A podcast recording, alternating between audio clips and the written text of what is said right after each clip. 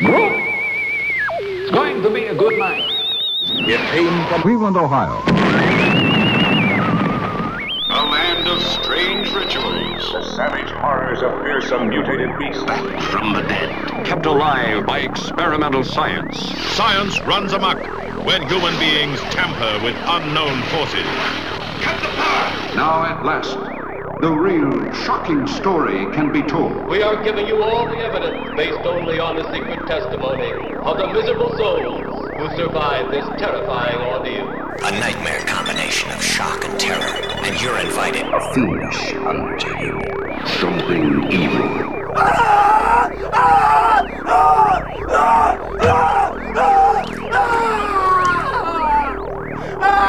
Not recommended for impressionable children. Not that movie. no. Oh, Nicolas Cage. Uh, I love him. Welcome to the show, everybody. Uh, it's almost, this is our last show in September, so it is almost uh, time for us to really kick spookiness into high gear on It Came From Cleveland. That's Michelle's job and my job, um, and, and Joe's to a certain degree, and of course, Miles keeps the horror grounded to uh, the horrors of humanity. Um, and uh, welcome to the show. Uh, very excited to uh, continue on the way we've been doing. Uh, Michelle, of course, you're going to be talking about more haunted locales tonight. Very excited about that. Oh, oh yeah, we're going to be talking about Resurrection Mary and the Devil Baby of Hull House. Awesome. You know what? This is so cool. Uh, the I was going through uh the, our our backstock of VHS the other day, and I found something from TLC Video, and I looked it up, and it's available on uh, it's a VHS tape, but it's like in generic packaging, and it just says Night Visitors. Well, there's a documentary on YouTube that you might want to look at called Night Visitors. Look up Night Visitors documentary on YouTube, and it has some really weird haunted locales, like a haunted prison, and uh, there's like a cave where they think a witch lives and stuff. Really crazy stuff. So, Oh, very cool. Yeah, so- I found a, I found another one of my haunted house books too, so I'm ready to go for Halloween. awesome, awesome. So, and uh, of course, Joe, looking forward to uh, the weirdness of uh, Umbrella Academy season two. Oh, and it gets weirder. Yeah. Yeah. So, uh, and Miles, of course, uh, this will be part three of. Uh, I say it. I say it wrong. Uh, it's y- uh, Yamato, the Yamato, right? Yes, Yamato. Okay. So, uh, yeah, part three tonight, and uh, the uh, the the last hurrah, right? This is her last mission. Yeah. Okay. It- it- yeah. Yeah. Spoiler alert, she sinks. Oops. Womp womp. Uh, and yeah, so uh, in in keeping with what I've been doing uh, the last few weeks, uh, I've picked a genre of horror that I really like. Uh, we've talked about cannibals, we've talked about uh, zombies, we've talked about uh, what do we talk about? I forget all the ones we've talked about already. Um, but uh, the, tonight I want to talk about cosmic horror because this is probably my favorite of the genres and there's so much that can be incorporated into cosmic horror It- it's really the probably about the hardest uh, to define michelle of the uh, the horror genre because it but it, you know it's cosmic horror. It's kind of like porn. You know it when you see it right?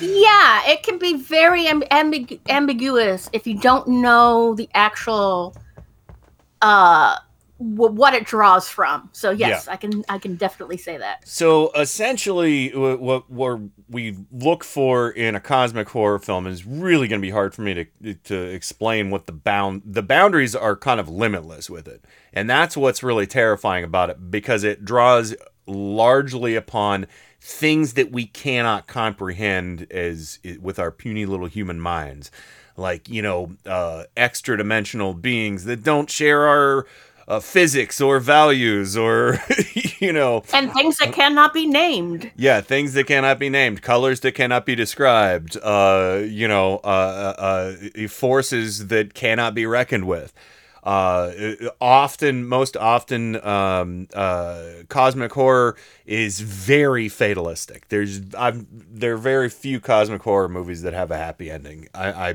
if there are any, I don't know it. you know, You could even say The Mist is cosmic horror. Oh, it's on my list. It is absolutely on my list. Uh, uh the mist is on my list. When I turn out the lights. Um, and uh, yeah, and, and Stephen King obviously is, drawn a lot from this, and of course, uh, H.P. Lovecraft. It was kind of the architect of cosmic horror, um, where it's uh, you know the mingling of super science beyond our comprehension, black magic to pull it into our world, or again, you know, uh, it, that's a that's a heavy aspect of it is occultism and black magic tampering with forces that they shouldn't mess with, and then everybody dies. Yeah, because even even D and D has that aspect. It has, Yeah. you know, your demons and devils and your gods, but there were things that existed in the universe before they existed, Yeah. and you know, they you don't want those things to come back, and that's Thing- that, that's a running thing through D and D as well. things long buried, things that should not be mentioned, things that are you know uh, are, are just uh, awful, horrible. Um, Ancient evils. yeah, yeah. So I picked one. Uh, the first one, the the oldest one that I have is from 1986, and of course the masterminds behind uh, Reanimator, uh, and you know which you know has a certain level of cosmic horror in its own right. Um, a movie called From Beyond, which has some stellar uh, visual effects, and of course. Uh, this movie has Jeffrey Combs, who is uh, a huge um, you know, uh, just one of those actors who shows up in a lot of Lovecraft stuff. And of course, he, you know, was in The Frighteners with Michael J. Fox, uh, one of Michelle's recommendations. Uh, also, Ken Foree, uh, you'll know from uh, Dawn of the Dead, many other things. Um, and of course, it was uh, directed by Gordon Stewart. Gordon Stewart has been doing a lot of uh, really great films. Well, I'm sorry, he passed away a couple of years ago, but uh, he did, uh, you know, tons of great films. Uh, uh, some, um, he did Honey, I Shrunk the Kids. I didn't know that. Um, but uh, he, he's a, hu- he was a huge Lovecraft fan. He did H.P. Lovecraft's Death or Dreams in the Witch House, which I have not seen. But yeah, From Beyond, great movie with crazy visual effects.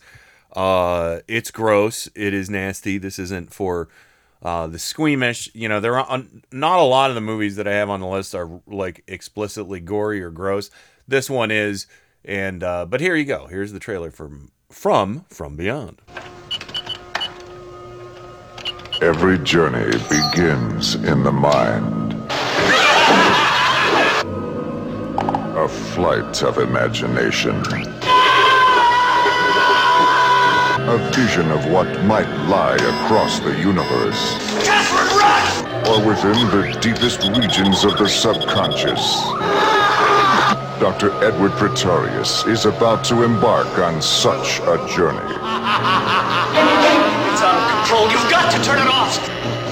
Something's coming. What the hell is that? I'm going to kiss you.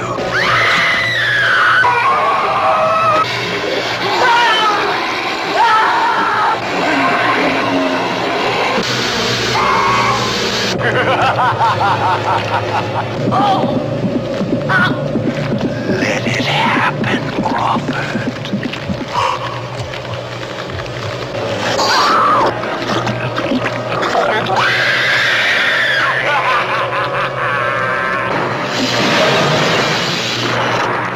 Humans are such easy prey. From the makers of Reanimator, from beyond. Yeah, r- very moist sounding trailer too. It is. It is. Uh, it is very squishy. They well, he's very squishy at a certain point. oh yeah, yeah. There's uh, there's some really. Wa- I mean, I I, I didn't see it um until uh, the la- last couple of years, Michelle, and I was really impressed with the visual effects. Uh, you know, like Reanimator's fun and everything, but some of the visual effects are a little bit hokey. This one they kind of pulled out all the stops on for it, so it was uh, uh, quite a film, quite a film indeed. But You know, uh, that that pineal pineal gland stuff. Ew. oh yeah, yeah. So you know, un- unlocking, you know, uh, and that's another thing too is like unlocking uh latent abilities that you know we haven't had since you know we were you know crawled out of the primordial stew as it were you know things like that you know just it, there's again so many different elements. I was trying to explain you know talking to susan because she was like kind of curious like what exactly makes something cosmic horror and it there is nothing exact that makes it cosmic horror except that it's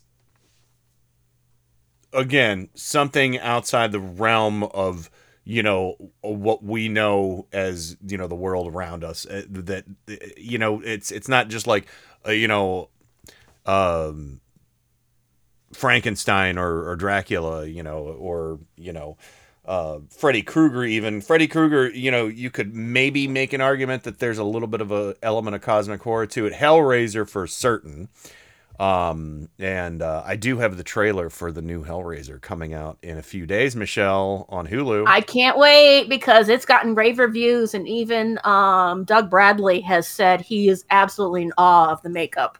yeah. Uh, the, there's a couple new Cenobites in there that I was like, oh god, no. Uh, I mean, and and that is The new Pinhead is amazing. yeah, and that that one they call the Mask. Have you seen him? Not yet. I've been Oh, trying to stay away from it. oh dear God. Uh, I just saw a picture and I was it, it's yeah it's uh but yeah the new Pinhead looks great and all the other Cenobites are, are just you know it's just creepy creepy creepy creepy. Uh, but yeah, perfect example if you want some uh cosmic horror, um you can you know check out the new Hellraiser. Um, now, uh, this is one that I would venture to say uh, most of us have seen. Joe, you might not have seen this. It came out in 1997.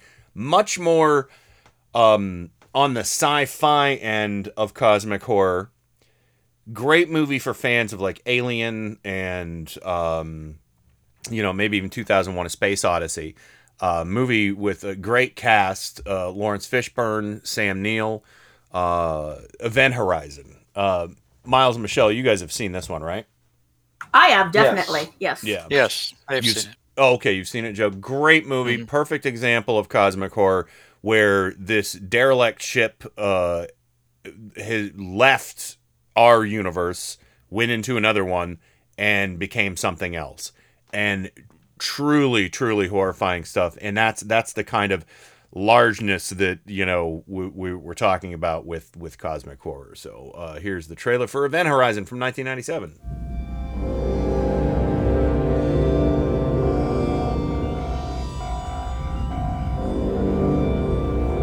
At 0300 this morning, TDRS picked up an automated navigation beacon broadcasting at two-minute intervals in Neptune orbit. Neptune orbit. This is incredible. It's the event horizon. She's come back. Event Horizon is the culmination of a secret government project to create a spacecraft capable of faster than light flight. Ship doesn't really go faster than light. What it does is it creates a dimensional gateway that allows it to jump instantaneously from one point of the universe to another light years away. Where's she been for the last seven years, Doctor? That's what we're here to find out. After seven years in deep space, 18 people on board this ship when it disappeared. I want them all accounted for. Opening outer door. it came back abandoned. Any crew? Negative. This place is a tomb. But it didn't come back alone. Captain Miller! I've got some problems here! Beyond the boundaries of our universe. Who knows where it's been? And what it's brought back with it. What is it? The ship is reacting to us, and the reactions are getting stronger. What are you telling me? That this ship is alive? I have such one thing to show you. Oh my god! It knows my secrets. It knows my fears.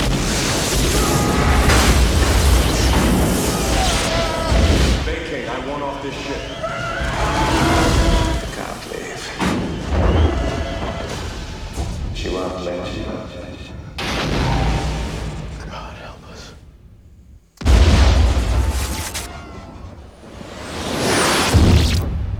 Yeah, not sure how well you guys heard that. I should have made that mono because I was hearing a lot of the dialogue in my right ear. So I don't know how well that came through. Um, but uh, really, really slick movie. This the special effects were really great for 1997. Uh, watching the trailer, I was like, yeah, you know, I, I think that deserves a rewatch uh, pretty soon because it, it's been it's been a very long time. I think uh, no, I I think I bought it on VHS uh, when it came out. I didn't. I don't think I saw it in the theater. But great film. Great film. Yeah, I haven't seen it in a while, and it has one of those classic lines in it that you know when you hear it, you don't want to have anything to do with it. You know, it's like we have such great, wonderful things to show you, and, that, and when you hear that line, you say, "Nope, going the other way." No, no, no. And and of course, you know, uh, I, I was just thinking about this. Uh, uh, Stranger Things, of course, Joe. Uh, very, very cosmic horror uh, uh, show.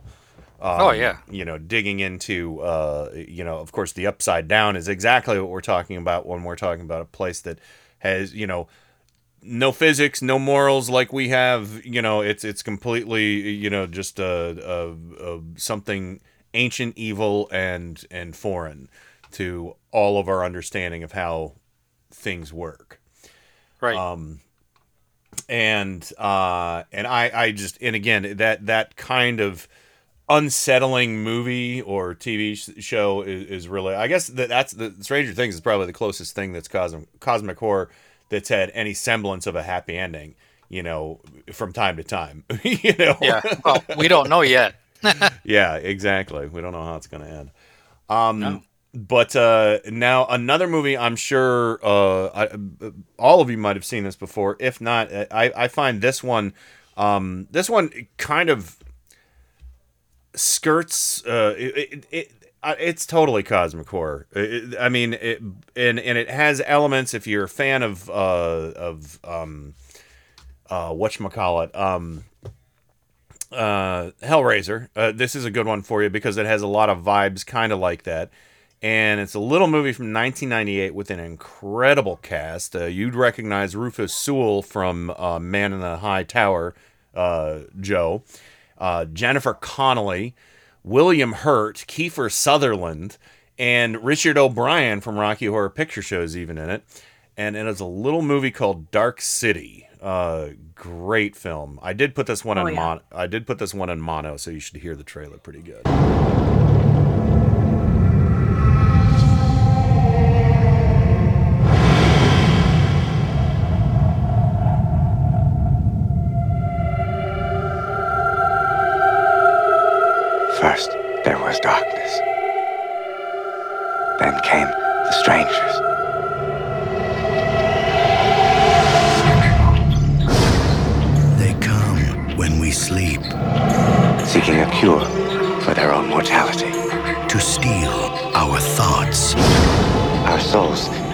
Different from them.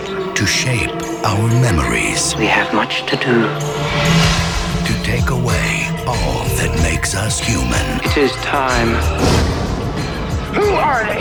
Answer me!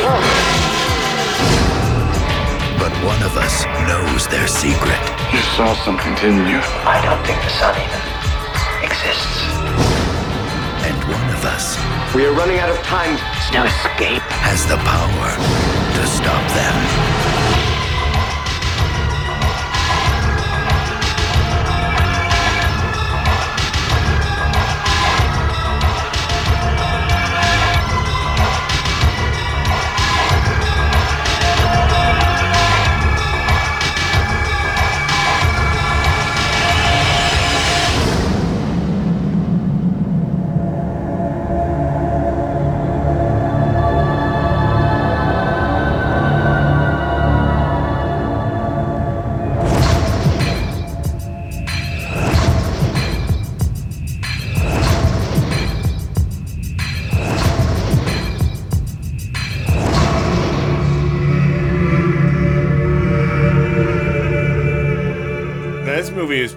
Like my top 20 favorite movies of all time uh, because it is so stylish and so sleek and it has elements of film noir in it.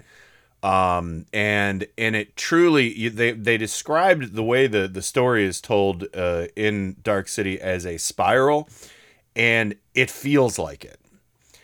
Uh you know i've i've i've seen this movie like i don't know 20 30 times and i have the disc that has all the cool bonus features on it and the commentary i've, I've listened to a couple times um and they really really put a lot of thought into the filmmaking uh, of this and um it was directed by the guy who did the crow right um uh i gotta uh, look that up but uh, uh joe have you seen dark city I did. Oh, okay, cool, cool. So great movie, great twist. Um, you know, it's like Planet of the Apes level twist at the end. You know, Mhm. and I like, um, uh, mhm. like you said, the film noir aspect of it. Yeah, it, it's uh yeah, neo noir sci-fi is how they describe it. Um and uh but yeah, and the cast is just incredible. Uh, I always forgot I was this is one of those movies I'm like, god, I forgot John Hurt was in that. You know? Um but uh it is it is masterfully done. It was uh dile- directed by Alex Proyas and yeah, he is the guy who did uh directed The Crow, iRobot, Knowing and Gods of Egypt. So, uh, two one of those movies is good. Uh, the Crow. I like them all in certain ways. So. Gods That's of Egypt. Sideway review. Gods of Egypt sucks. It was, but the the effects were great. So yeah. Uh, I Robot yucko. Um, yeah, but but I think with Dark City though, they take the Men in Black, you know, image and twist it in such an amazing way too to Mhm. mix it in with the with the with the horror feel of it. And it's, Yeah. it is a spectacular idea. I Yeah. just I love that you know coming in and stealing your life like that. Yeah, and you know this is this really. I mean, it has uh, lots of good twists in it. Um, but you know the the ultimate, you know, uh, the the big twist at the end is is just like, oh, Yes. that's so cool, and um, yeah, and you know, and I love that. But it in you know, so this is, uh, it is cosmic horror, it, but without without you know, there's no elements really of black magic or anything like that. Um, but uh, it, it's kind of like uh, you know dark super science, uh, pretty much. Um, Well, remember when science is advanced enough, it seems like magic to people who don't True. understand it. True. So there you go. Uh, but yeah, fantastic movie. Again, one of my one of my all time favorites. Um, you know, top twenty films for sure. Um, uh, but uh, yeah, so let, let's do one more before the break. And I think if we're going in uh, order, yeah, we're taking a we've got a nine year jump.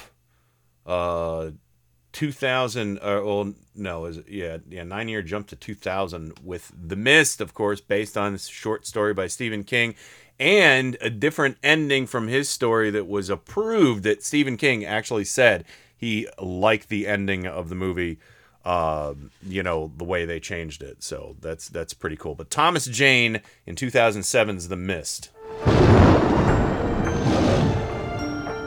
Whoa. Mom, Dad, you gotta come see. The boathouse is all bashed. You just gotta come. Come on. Whoa. Having spoken, the doomsayer departs. Why don't you get Billy dressed? I'll take him into town with me. Hit the store before it gets all bought out.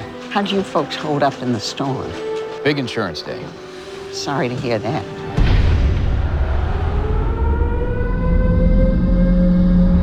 What's going on? It's death.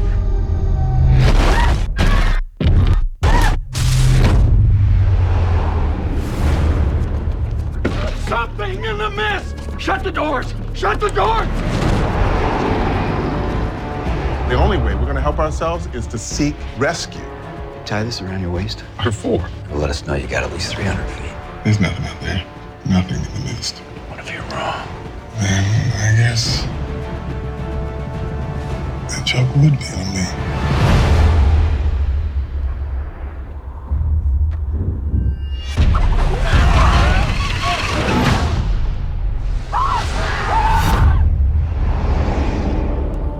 It is time to take sides. Read the good book. It calls for blood. Guys, I hear something. Are those bugs? Not like any I've ever seen. The entire front of this store is plate glass.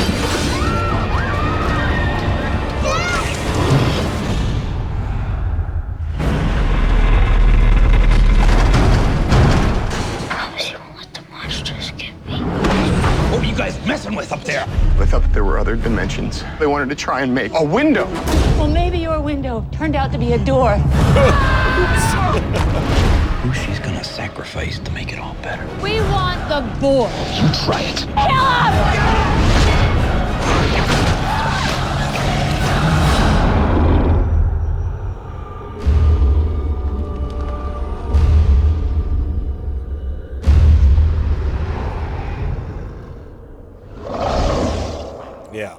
So, uh, obviously, the very earthbound, claustrophobic kind of cosmic horror going on here. You know, again, very, very much like what happened in Stranger Things, opening a, a, a portal to another world and letting all the strange nasties who don't give two shits about us, uh, you know, run rampant whole bunch of people cooped up in a grocery store. There's an ultra religious woman who thinks they need to sacrifice somebody to make them go away. Yeah, we That's- just covered her as a birthday uh, a, a month or two back. Yeah, Oh, she was one of our birthday people. Yep. Yeah, her uh, name is uh, Marcia Gray Harden, right?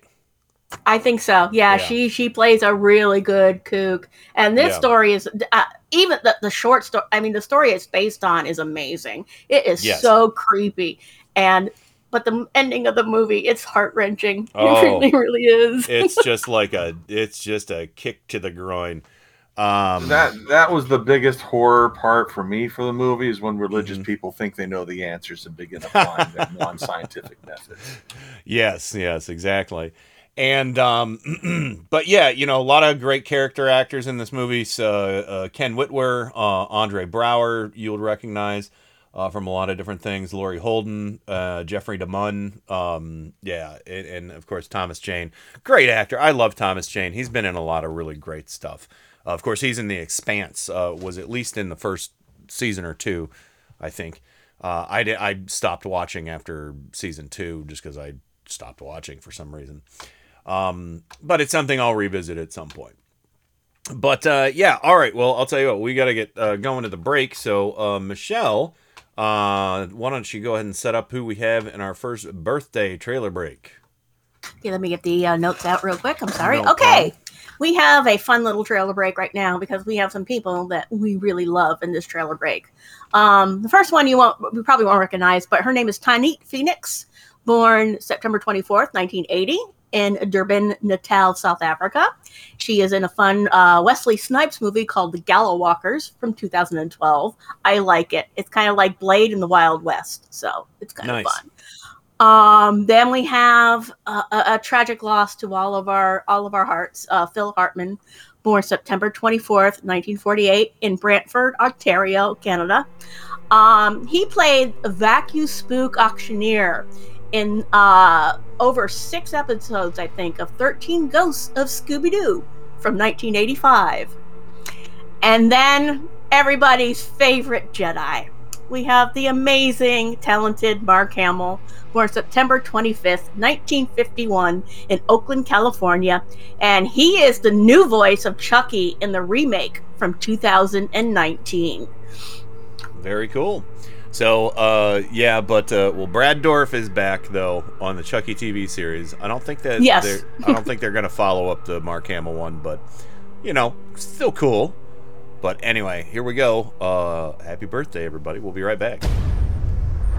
Most times, when you bring a man to justice, the axe swings, the noose tightens. That's it. Out here, they come back. Harder to kill the way I finish them rip out their heads. You remember me.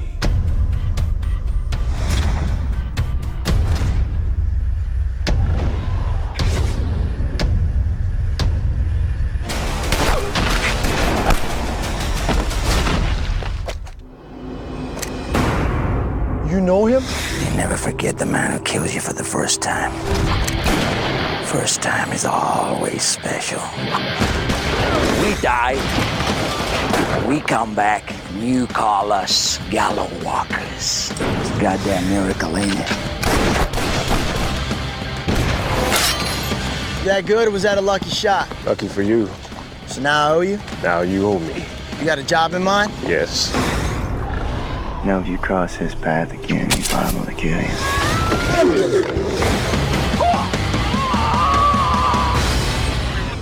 Thought you wanted me dead. Yeah, well, that ain't what it used to be. They know who I am. So now they will come. It was a mistake. You don't make mistakes.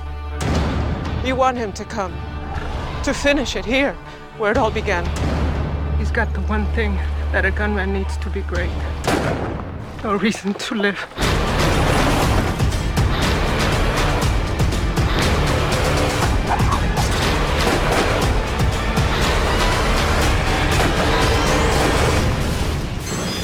Come on, I don't know how to be dead. No one taught you how to live. This is a warning to all living mortals that whosoever opens this chest of demons will release 13 of the most terrifying ghosts upon the face of the earth.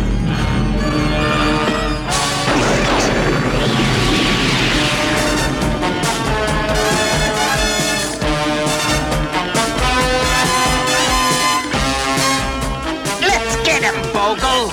I'm with you!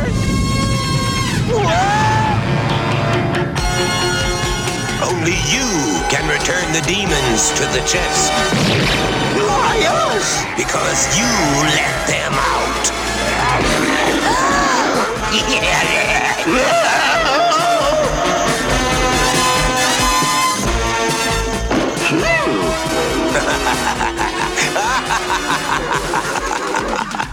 the 13 ghosts of Scooby-Doo. WonderCon. It's Mark Hamill here. And if you're wondering who's going to voice Chucky in the new Child's Play, you're looking at him. I can't wait to bring such an iconic character to life and present him in a way you've never seen him before. Child's Play this summer. We're going to have some fun. And remember, he's more than just a toy, he's your best friend. Something's wrong with Chucky.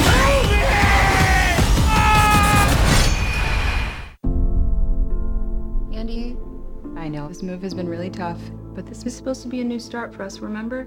You said you were going to try to make new friends. Buddy can connect to and control all of your Kaslan products and smart home devices. Introducing your new best friend.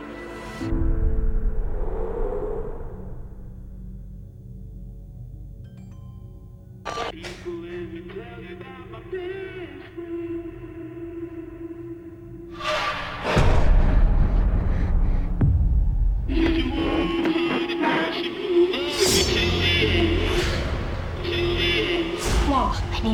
you something, and I need you to believe me. I think Chucky did something.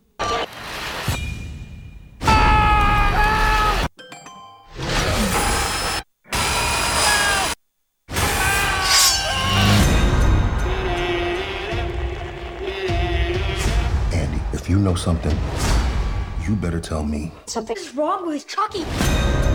Buddy can connect to and control all of your Kaslan products. Chucky is a toy. He could be anywhere. Welcome to Kaslan Cars.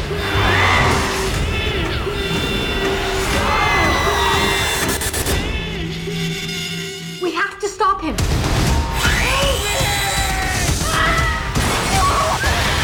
Chucky! Good night, Andy.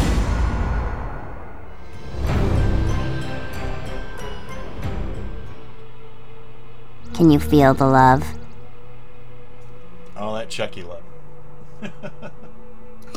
Eh, I didn't mind the movie, but as I said, you know, I love Brad Dourif, Dourif, so I prefer him as Chucky because that has supernatural aspect to it. Yeah. This new Chucky was like a killer cyborg gone wrong type Yeah. thing, you know, technology gone wrong. So I didn't care for it as much, but I'm glad they had a different voiceover actor for it. So Yeah, you know, it's good. Good they tried it. You know, they tried something new. Uh, but you know, I, I, I uh, you know, appreciate, uh, you know, um, the fact that they went back to the original uh, mythology because they spent so much time building that up in all those different movies. Oh Um, yes, and then, of course I love Jennifer Tilly too. So there Yeah, you go. she's awesome. Um, and of course, welcome back. Uh, thank you, Michelle, for that. Welcome back, and uh, welcome. back to you, Joe. Hello, hello. Ready to get all cosmic horror again?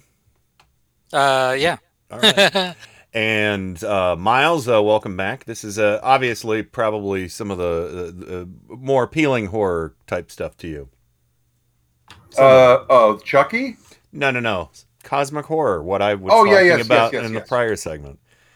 Um. Uh. Yeah. So. Um. Uh. Rolling right along. I'm going in order. I'll save uh, whatever uh, I have for la- Well, I might pick and choose because I've got a lot.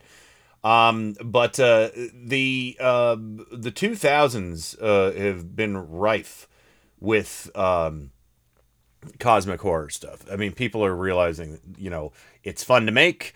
You know, you've got guys like Benicio del Toro who uh, integrates this kind of stuff into his films, and um, and then we've got you know again more sci-fi kind of uh, films. Uh, one from 2013, which I was really excited to see. Uh, I, I- waited for it. I remember uh, when the trailer came out for it, and then as soon as it hit Netflix, I was like, "Yep, there it is." And this is called the Europa Report from 2013. This is Oh, yeah. yeah. this is a good one. This is a lot like you know Event Horizon. Um, you know, I was thinking about it. Even the Black Hole, the Disney movie, the Black Hole. That's that's got a lot of cosmic horror in it too. Um, Yep. you know, uh, you know, there, there's a, you know, so this, it, it's, it's kind of a pervasive, um, uh, subtle, um, way to, to, you know, add something into a movie. Um, but, uh, yeah, the, the Europa, Europa report from 2013, great movie of claustrophobia in outer space with, again, something unknown and horrific. T minus 10, 9. Good morning. I'm very, we are all very excited to be here today. This really is a new first step for mankind. I would hope we keep looking for the answers to those really tough questions. Who are we? Where do we come from? And are we alone? Internal cam check is a go. Our craft was heading for a moon of Jupiter, known as Europa. Yeah, my boy's gonna be six when I see him again. Super proud of you. Oxygen's flowing, we're good. Commencing egress. Navigate zone. Prep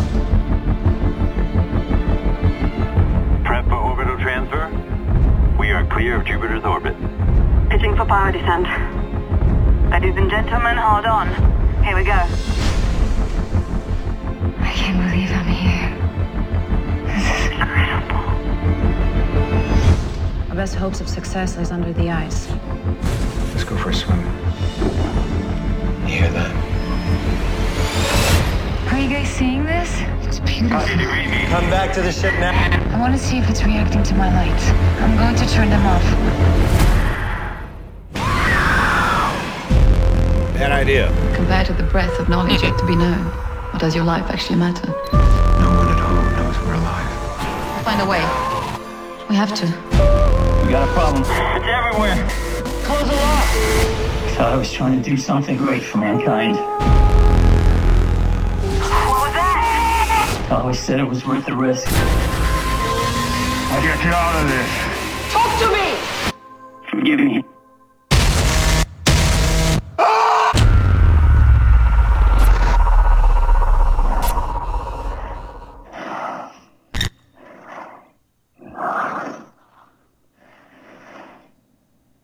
Yeah, that movie's terrifying.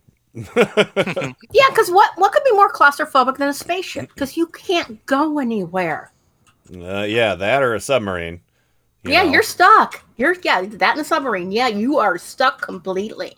You kind of like the thing, you know, out there in the Arctic. You can't go anywhere. Yeah. You know? Or a grocery store surrounded by giant Lovecraftian beasts. So- Well, that that's a, that's a whole special instance of yeah. Oh yeah. So uh so Joe, this is one you've seen? Yes, yes. It's a really good it's really well made. Except I, I don't think you should go for a swim. No, no, definitely not. Um now uh in in Miles, is this one you've seen? Uh Europa Report? Uh, no, it is not. Okay. Uh, I think you get a kick out of it. It's, it's a pretty good uh, sci-fi uh, movie all around. Uh, but again, you know, cosmic horror lies waiting. Uh, now there's a, this one I found uh, on Netflix a few years ago from in 2017. We have a couple that came out in 2017 that I really enjoy, and this one is called The Endless. Now, th- this draws some inspiration from uh, probably like Heaven's Gate and uh, you know some of the other like doomsday cults uh, out there. Um, maybe a little Jonestown here and there.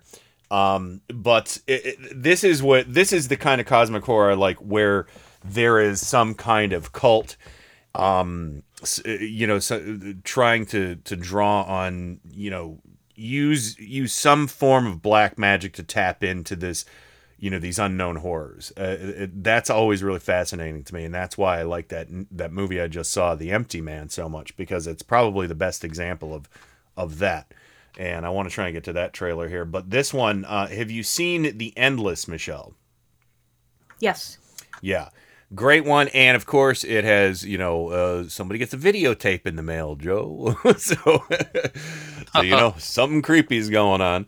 But uh, yeah this is this is a good one. Uh, it's probably still on netflix i'm not sure but uh, here it is uh, the endless from 2017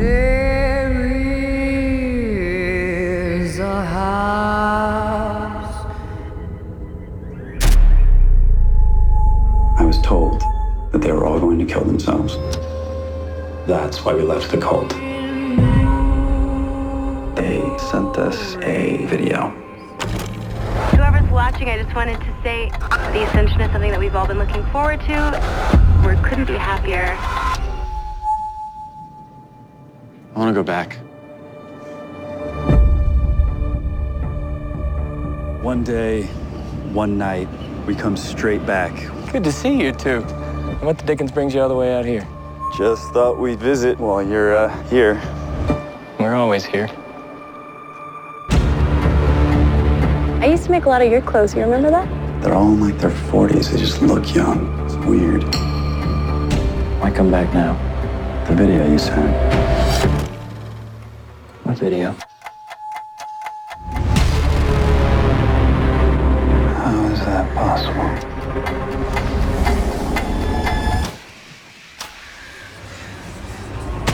Know what runs all this? You go find it. Who's next? We can't go back to our lives knowing that there's actually something out here.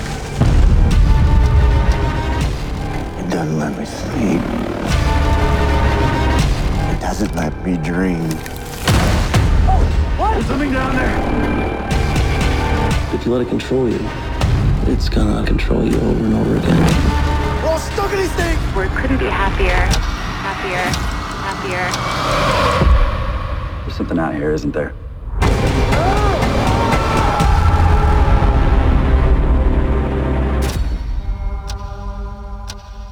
Yeah, now this movie uh, was done on a relatively modest budget, but uh, has some pretty stunning uh, visual effects in it. Had some great set pieces too. I want the I want the metal sculpture of the dragon. Oh yeah, that was really cool. Um, yeah, and uh, the, the this is just such good creep factor. Again, when you you ming you mix in that new age mysticism and you know that edges into black magic and then the super science and stuff like that. And um, And a really creepy Indian rope trick.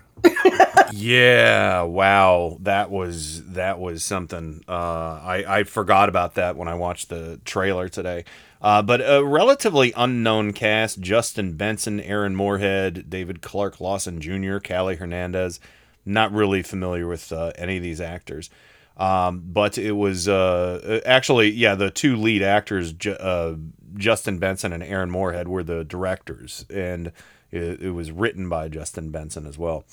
Um, but uh, you know, really, really creepy, really trippy movie, and uh, you know, the the cult is a UFO cult, so you know, again, the whole Heaven's Gate thing. When that happened, I was captivated. Early days of the internet, looking at their website. Oh s- yeah. I printed out like every page of their website in fear that, that it was going to be taken down. I still have it somewhere, you know, but they still operate that website, and it's exactly the same. There are two people out there uh, who survive uh, survived the Heaven's Gate cult that maintain the website, which is creepy in and of itself. That is that is weird. Yeah. Um, I've watched some documentaries about that, and that's uh, you know, uh, you know, again, that's that's like uh, just terrifying stuff. The the to to try and to think, uh, uh, just to think that way, it's just messed up. Um, but uh, yeah, from the same year though, I was so happy because we got two really great uh, uh, cosmic horror movies. One, this one is much more in the uh, vein of of the the Lovecraftian kind of gory uh, stuff. Uh, fans of The Thing would probably enjoy this movie quite a bit, uh, or, or fans of uh, you know maybe the Alien franchise. Um, this movie is called The Void. There have been several movies called The Void. Uh, this one came out in 2017, and uh, it is it is freaky. I can see it all before me.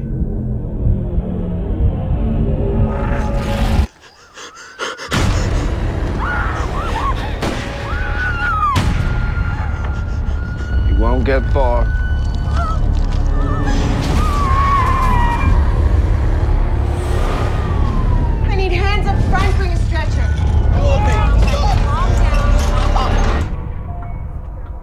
Where'd you find this guy? You a copy of Code 3 and I need assist.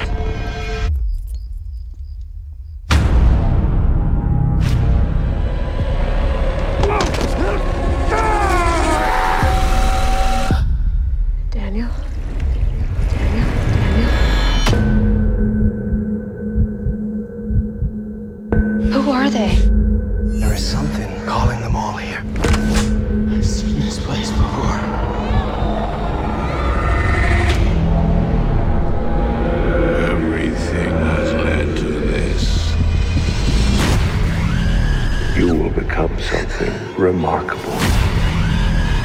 They did killings and sacrifices. They made people change. Nothing else matters now.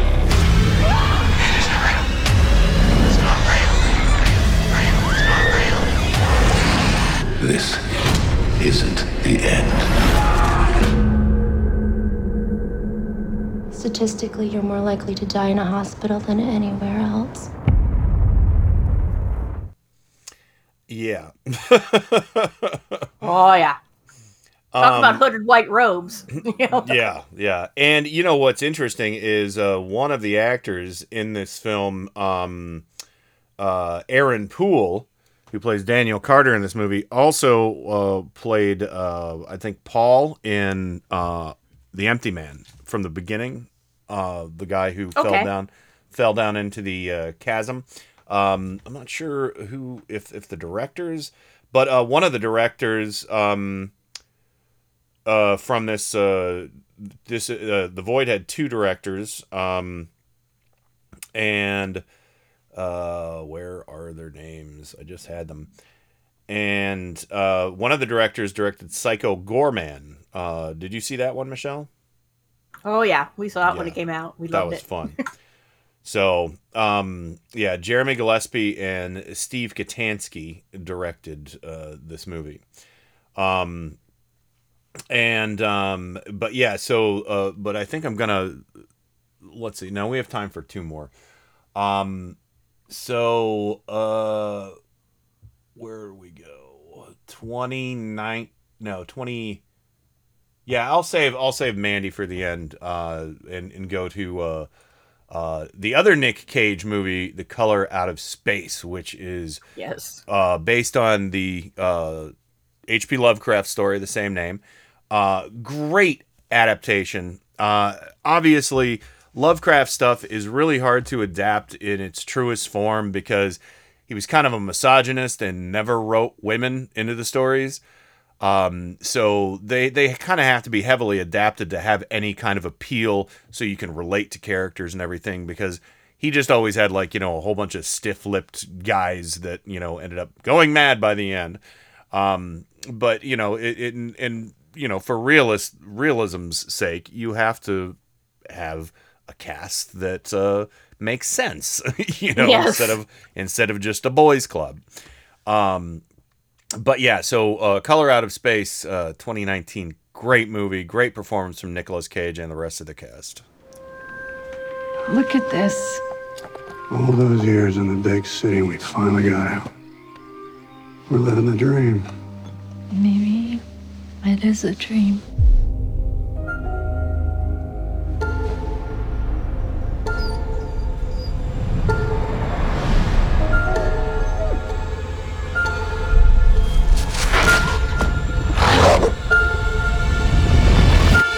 Everything just blew up. Big flash, like a pink light. Or actually, I don't even know what color it was. It wasn't like any color I'd ever seen before. Looks like a meteorite. You think it's radioactive? I mean, it's from space, right? Meteorites are generally no more dangerous than ordinary rocks. How can something that big just disappear? Did you plant those? No. Ward, you come here for a sec. Oh, God. What are you doing? Shh. It's talking to me. Who's talking to you? A man in the well. Yeah, great. It's in the static, it's in the moisture. It's in here, is out there.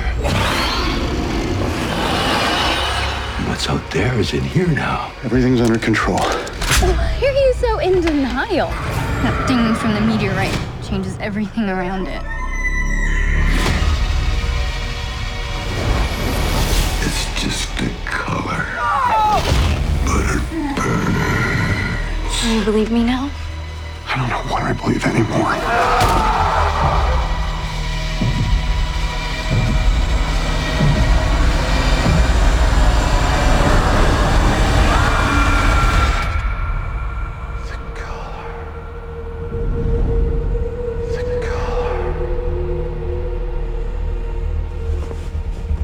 Everything's gonna be a-okay. Yeah, no, no, not so much. But but the alpacas. Oh God, that was horrible. Uh, but the uh, the cast, uh, you heard Tommy Chong in there. Tommy Chong plays a really great character in this. He's kind of like the, you know, the crazy old guy who lives in the woods. Uh, which you know they, they did a nice take on it. He's like a hippie, you know, old hippie guy, um, who's kind of in tune to all this through mind expanding drugs and everything. That's that's all also something that plays into cosmic horror a lot of times is mind altering drugs. Um, where where somebody you know part of their mind opens up and, is more um, able to tune into these cosmic you know uh, signals or messages or forces. Um, and uh, we saw that in Mandy and of course Cos- Panos Cosmatos's uh, other film uh, Beyond the Black Rainbow um, which I've talked about before love both of those movies um, but uh, the the one that rattled me to the core, and I'm sorry, I'm kind of rushing, but I just saw this movie the other day. I got a recommended uh, a news article recommended this movie, and it is great. It is terrifying. It is it has a new bent on uh, psychological or I'm sorry, cosmic horror that I haven't seen before. Maybe a little bit in Twin Peaks, uh, The Return, but not to the degree of this film. Um, I'll just say that there's uh, the I don't even want to say the word uh, because it it you know it could spoil it for for somebody. But uh, the um, the plot involves what seems to be it, it like when you look watch the trailer and everything you think it's gonna kind of be like you know a movie like a slender man kind of movie uh, where there's an urban legend kind of going around but then you see other things going on in this and uh, there's this really crazy alien skeleton thing and you know just uh, all these other odd things and there's a cult uh, and and Oh, it yeah. just flipped the genre on its head to me for the to- the the subject matter and uh, with the, the the lead character and everything. Um, but it is it is truly gripping and uh, mess mess with my head uh, by the time I got to the end. I, I haven't my jaw hasn't like you know just hung open at the end of a movie like it, it did at this one uh, in a very long time. But uh, highly recommend this one, The Empty Man from 2020. Absolutely, do yourself a favor and watch this movie. Uh, there is uh, some gore in it, but uh, not excessive. Um, uh, you know, it's it's not um, you know, no real you know, little body horror, but not much. But yeah, uh, The Empty Man 2020.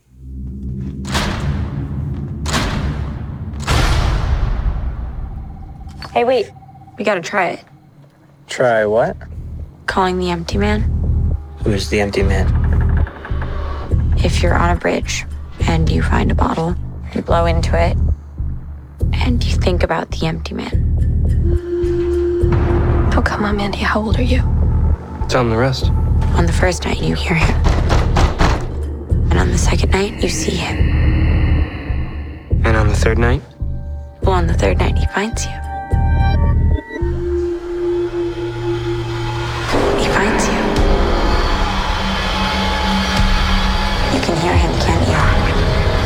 Squirming his way into your thoughts. Like a disease. And his message is contagious.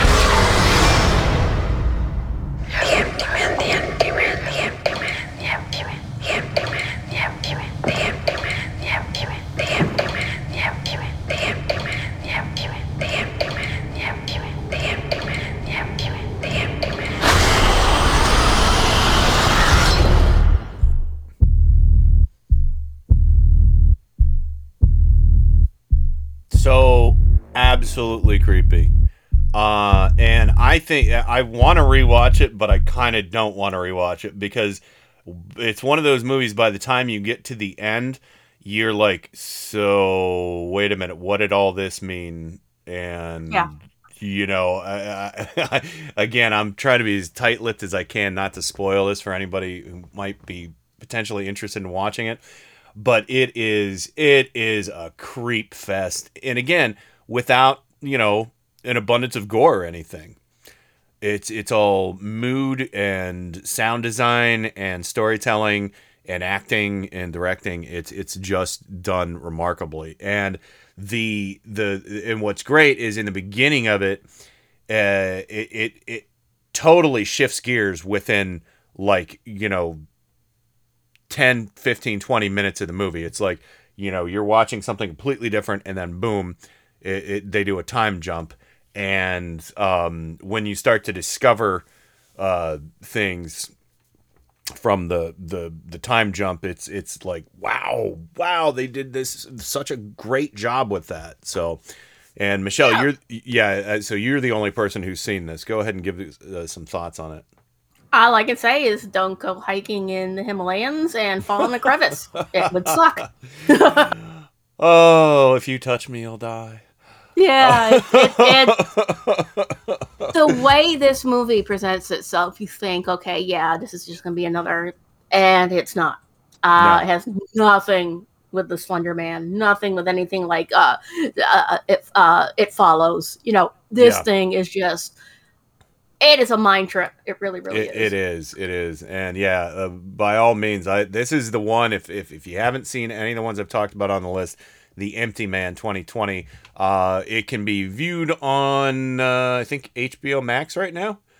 Um, I think that's where I watched it. Uh, yes, it's still on great HBO. Max. Yes, because I still So- have access to that right now. Yeah. Uh, and you know, doesn't run super long. It's your average movie length, ninety minutes, two hours, something like that. But uh, yeah, I, I, you know, uh, it was it, it blew my mind. So anyway, um, we gotta get going to the break because Joe's gonna talk about Umbrella Academy. So everybody, hang tight. We'll be right back. And uh, I've got uh, three more trailers that I'll uh, save for the end of the show, plus that new Hellraiser trailer. Uh, very excited about that. Um, and um, yeah, so hang tight. We'll be right back. We'll talk Umbrella Academy season two with Joe.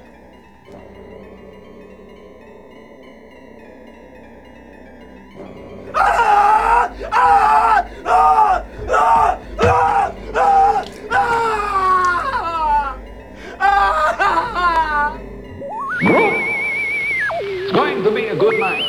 It came from Cleveland, Ohio. A land of strange rituals. The savage horrors of fearsome mutated beasts. Back from the dead. Kept alive by experimental science. Science runs amok when human beings tamper with unknown forces. Cut the power! Now at last, the real shocking story can be told. We are giving you all the evidence based only on the secret testimony of the miserable souls who survived this terrifying ordeal. A nightmare combination of you're invited. A finish unto you. Something evil. from the future and you look like an angel. Don't worry, okay? She'll be dead in seven days. We Not all recommended for impressionable children.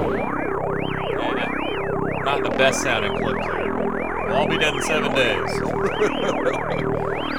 anyway, welcome back uh, to the show. Uh, yeah, fun cosmic horror stuff. Um, Michelle, looking forward to uh, more haunted tourism Oh, we're gonna have some fun tonight. and the demise of the Yamato uh, from Miles. Yep, yep. And Joe, all right, we got to jump right into it. Uh, we were moving on to Yes. season two of uh, Season Umbrella two. The Umbrella Academy. Well, where did we leave off? Well, um, the events at this at the end of season one of the Umbrella Academy uh, left uh, the family scattered in time and space, uh, somewhere between 1960 and 1963, and somewhere around Dallas, Texas. And they've landed in various places around Dallas, uh, separated from each other. And five, my most interesting character, arrives on November 25th, 1963. History buffs might notice that's a couple days after a famous date and discovers a world at war and on the brink of nuclear war.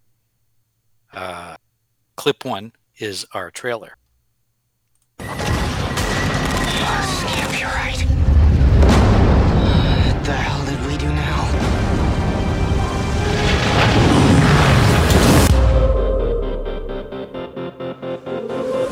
What was that? The end of the world, November 25th, 1963. And where am I now? Dallas, 10 days earlier. First off, I want to say we brought the end of the world back here with us. Oh my god, again? My cult is gonna be so pissed. I told him we had until 2019. We have until Monday.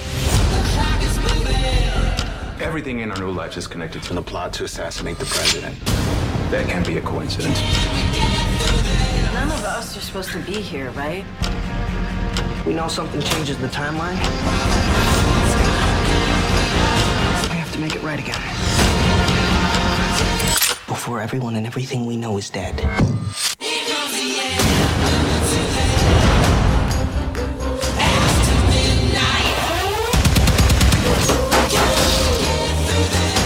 Who are those guys? They're not here to sell vacuums. The commission will hunt us down wherever and whenever we go.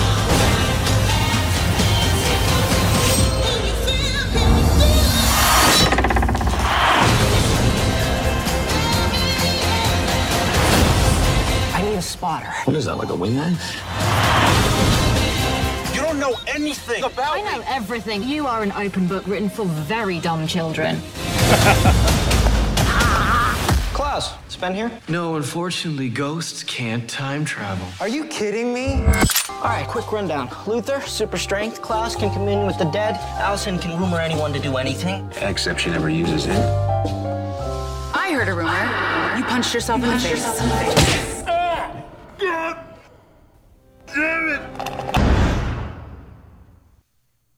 Wow.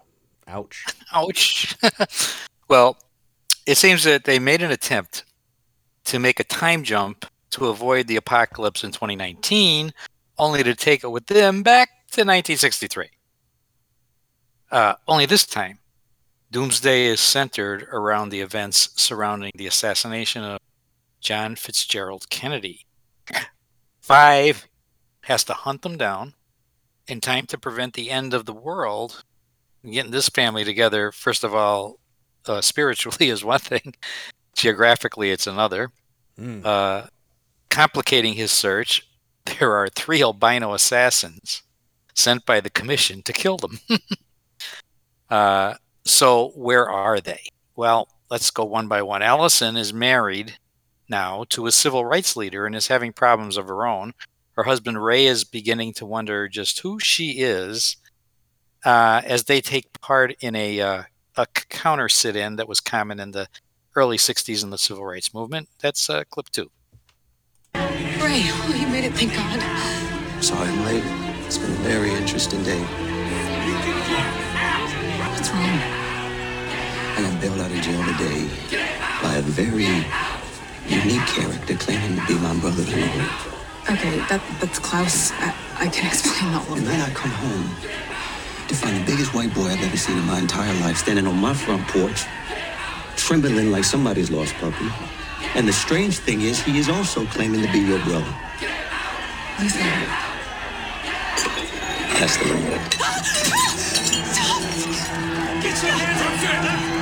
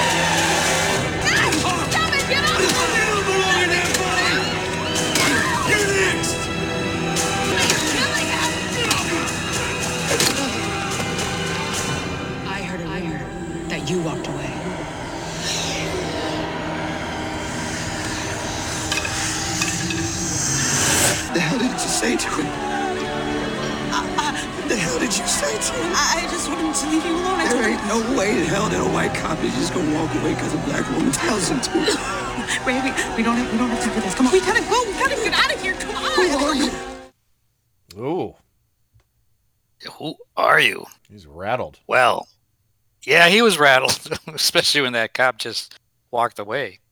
Um, five finds Luther, who is now a bouncer in the nightclub owned by one Jack Ruby, uh, and wants nothing to do with Five's plan uh, in clip three. What's wrong with you? I just told you the world's gonna end in 10 days. Yeah, well, you're always saying that. And so far, I've been right. Look, you want to go save the world? Knock yourself out, all right? I already got a job. Wait, you work in this shithole? Yeah. Well, my boss owns the place. I'm his body man.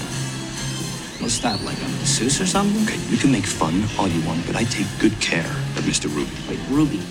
The Jack Ruby, the gangster who shot Oswald. Yeah, the one and only.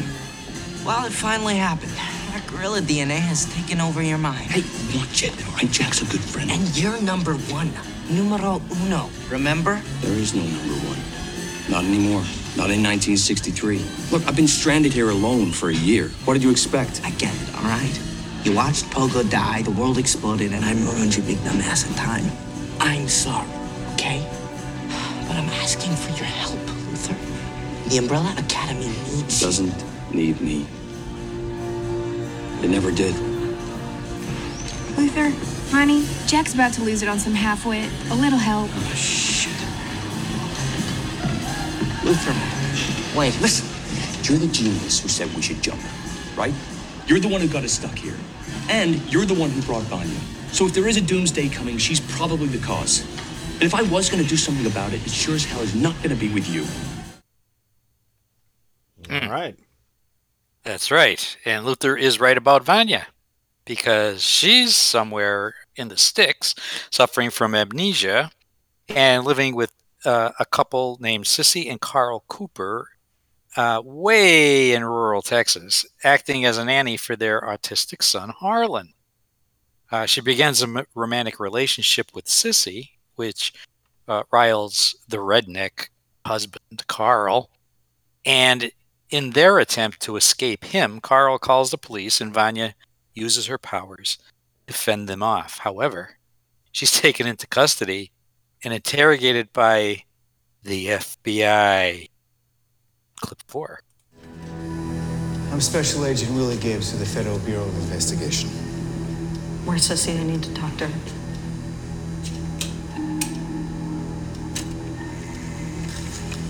Mrs. Cooper and the boy have been released back into the custody of Mr. Cooper. What's your last name, Vanya? Hargreeves. Do you have any ID that could attest to that? No driver's license, birth certificate? You from around here? No. I'm, I, I'm, I'm not sure. You're not sure. Well, I told the other officer I was hit by a car. I have amnesia. Right. Yes, amnesia. They told me about that. So how does that work exactly? I can't remember anything from before a month ago. Except your name, of course. Yeah, except my name. As far as I can tell, it's like you simply materialize out of thin air. Welcome to my world. Vanya. That's a Russian name, isn't it? I'm not Russian. But if you have amnesia, how can you say for sure? In fact, I'm curious as to how you know your first and last name, but you don't remember anything else. I don't know. I don't know. How did you send those three troopers flying across the I'm road? sorry, I don't know. Что ты делаешь? Я не знаю. You speak Russian. I, Wonderful. I don't. I. I must have just learned a little as a kid. A little. I think you speak it very well. What I want to know is how does a young woman who says she isn't Russian but speaks Russian end up working as a nanny to some simple headed boy in the middle of nowhere, Texas? I need to make a phone call. I have the right to make a phone call, don't I? If there is one thing the FBI takes seriously, it is a communist threat to this country. And I want answers. Real answers. And I will do whatever it takes to get them. You're not going anywhere until I find out who you really are. Ooh, intense. Well, the problem there is uh, you don't want to push Vanya too far uh, in that interrogation, or she's going to lose her temper. And you know what happens when she loses her temper? She blows things up Yeah. big time. and um, that FBI building is just a block away from Dealey Plaza, the site of Kennedy's assassination.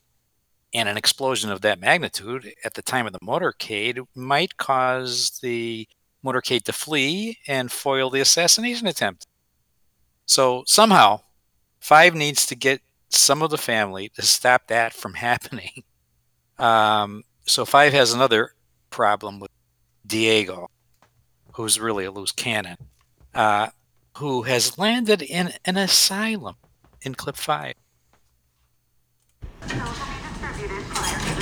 Thank you, Alan, for bringing that to the group. I think fear is something we can all relate to. Okay, who else would like to share?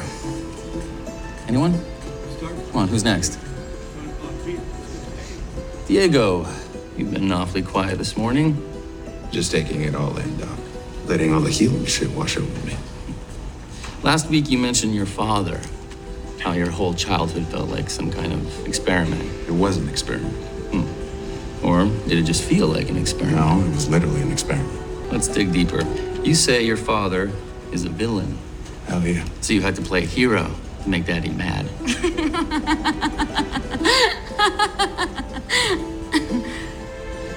I'm a grown ass man, Dr. Monk. Who still defies himself in opposition to his father, his dead father. Isn't really defining yourself, is it, Diego? Yeah, why don't you tell that to Luke Skywalker? I know you don't get it, but that is an excellent reference. Who's the real Diego? I don't know. I guess I've never known. But I'm ready. I'm ready to find out.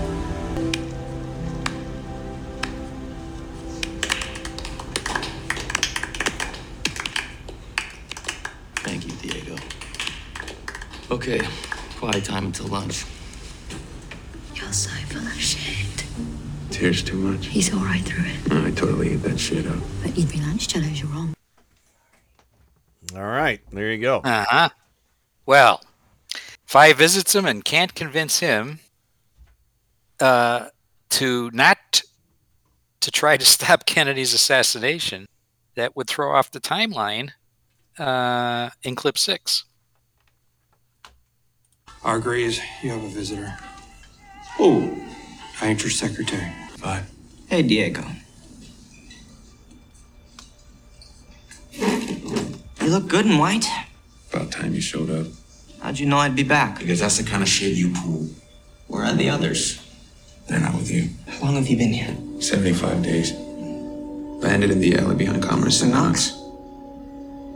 You? I got here this morning. How'd you find me? Page 16. Disturbed man with multiple knives arrested outside 1026 North Beckley. That's Lee Harvey Oswald's house. Care to explain? Let's just say Dallas law enforcement has not been supportive of my attempt to stop the assassination of John F. Kennedy. That's because it hasn't happened yet. And it's not going to happen. Not on my watch. Look, I'm sitting down the bars in my room. Another day or two, and I'll be out of this place. Then I'm gonna stop Oswald, save the president. One in. Say the word. Listen to me very closely, you chilling moron. You are not going to do a goddamn thing. Why not? Because we have to stop the apocalypse. No shit. But that has happened for another 60 years. Not that apocalypse. This is a new one. You followed us. I've seen it. Nuclear war, Diego. Ten days. And I'm the one they locked up, huh? Fine, I'll play along. What causes it? I don't know. Maybe some Looney Tuned asshole with a hero complex tried to save the president and screwed everything up. So you're saying it worked? I saved the president. You know I could do it. Okay, okay. I'll help you. Thank God. After I save Kennedy. And then you swing us back a few decades so I can slit Hitler's throat off with a butter knife. This is why you don't have any friends. This is why you don't have any friends. Yes. yes. Yeah, Diego is a bit of a loose cannon. Uh, That's why I by- love Klaus, you know? oh well, we're gonna get. Oh, oh, oh, oh. Michelle, we're gonna get to him right now because Yay. I guess you're wondering, what about our favorite loose cannon, Klaus? the flamboyant Klaus. Well, you will not be surprised. Uh, what he's accomplished in the six, the brief time he's been in the '60s in clip seven. Klaus, you started a cult. Cult is a very negative word, Allison. We prefer to call it an alternative spiritual community. No, you definitely started a cult. We brought the end of the world back here with us. Oh my god, again? All of you knew? Why am I always the last one to find out about the end of the world? Oh my god, my cult is gonna be so pissed. Five? I told him we had until 2019. We have until Monday. You know what can happen to cults when things go sideways. First of all, it's not a cult. All right. Second of all, relax. All right, I'll make sure there's no Kool Aid in there. Prophet, wait! Any last words of wisdom before you go? Oh my God! We're back again! Brothers, sisters, everybody sing! We're gonna bring you the flavor! We're gonna show you how!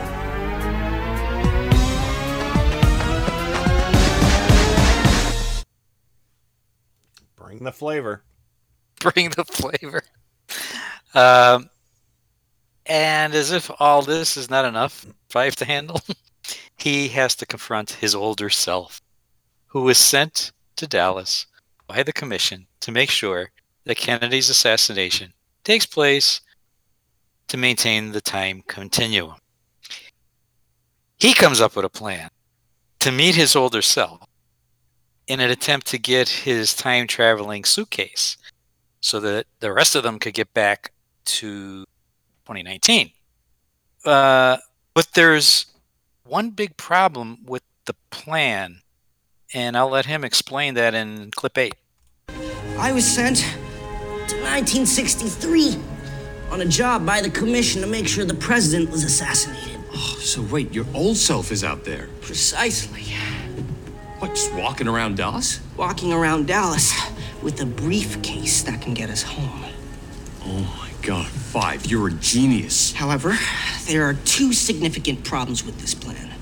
Problem number one I'm a trained assassin, arguably the most dangerous assassin in the space time continuum. If I know me, I'm not going to react kindly to bumping into myself. Problem number two this thrill flying ointment here. You're not supposed to exist in close proximity to yourself in the same timeline. These side effects can be disastrous. Side effects? What sort of side effects? Well, according to Commission Handbook, Chapter 27, Subsection 3B, these seven stages in paradox psychosis are Stage 1, denial. 2, itching. 3, extreme thirst and urination. 4, excessive gas. 5, acute paranoia. 6, uncontrolled perspiration. And 7, homicidal rage. Homicidal rage? Yeah. Jeez, I don't know. This maybe isn't such a good idea. It's a Hail Mary. What choice do we got, Luther? That's right. It's a Hail Mary. Uh, so young five and Luther meet with older five and present the plan to older five in clip nine.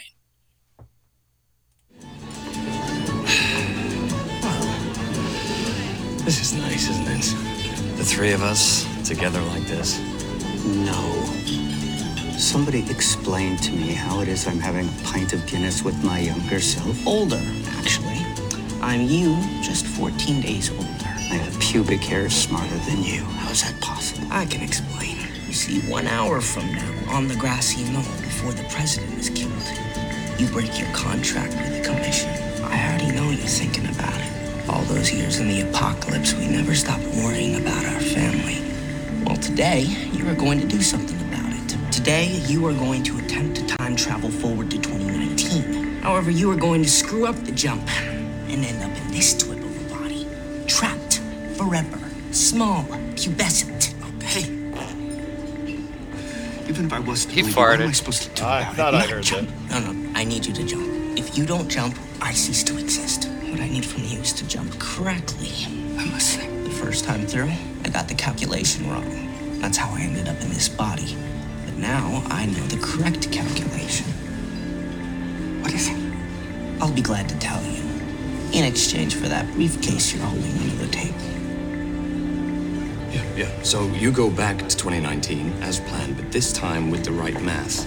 So you remain a full grown man. In exchange, we get that briefcase that we no longer need. Timeline restored, paradox resolved. Everyone goes on existing happily ever after. Quite a bit to take in. What do you think?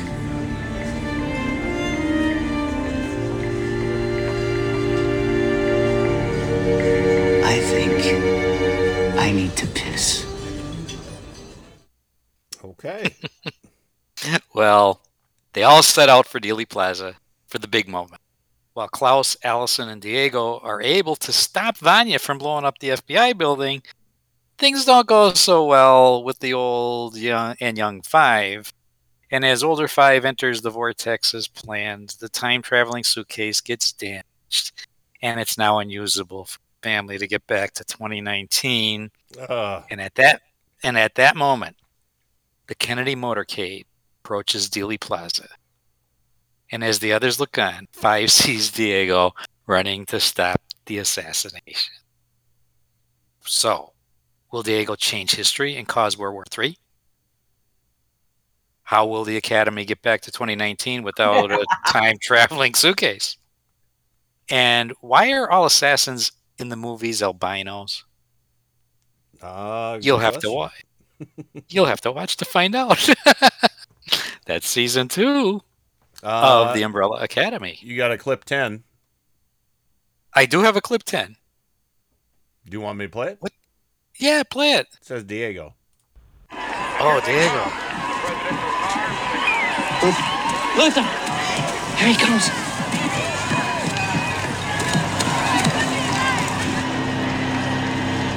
Kennedy's turning. Look, there's Dan. What do we do? Oh,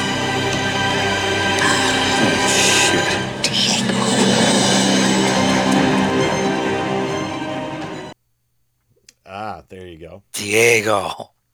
So, as I said, what happens? You'll have to watch season two. A lot of twists and turns, a lot of characters I left out just for the sake of simplicity and not to spoil too much. And um, I think you'll enjoy the Umbrella Academy season two. Did anybody see that? Oh yeah. Oh, Have, yep, have yep. you? Yeah. No, not So yet. next week, you haven't seen it yet. Uh, It's okay. well, you'll enjoy it. Cool. You'll, like I said, there's a lot of twists and turns. There's a lot of characters I left out, and a, a lot of different things going on. Next week, I'll do season three, which is all the seasons we have so far. And you know, speaking of cosmic horror, Yeah. uh, I'm thinking of after this uh, series, I'm gonna do uh, Lock and Key. Oh, that's a good one. Yeah, and it has sort of some cosmic uh, horror in it. Sounds good. Does it Yes. have any uh, Nicolas Cage screaming?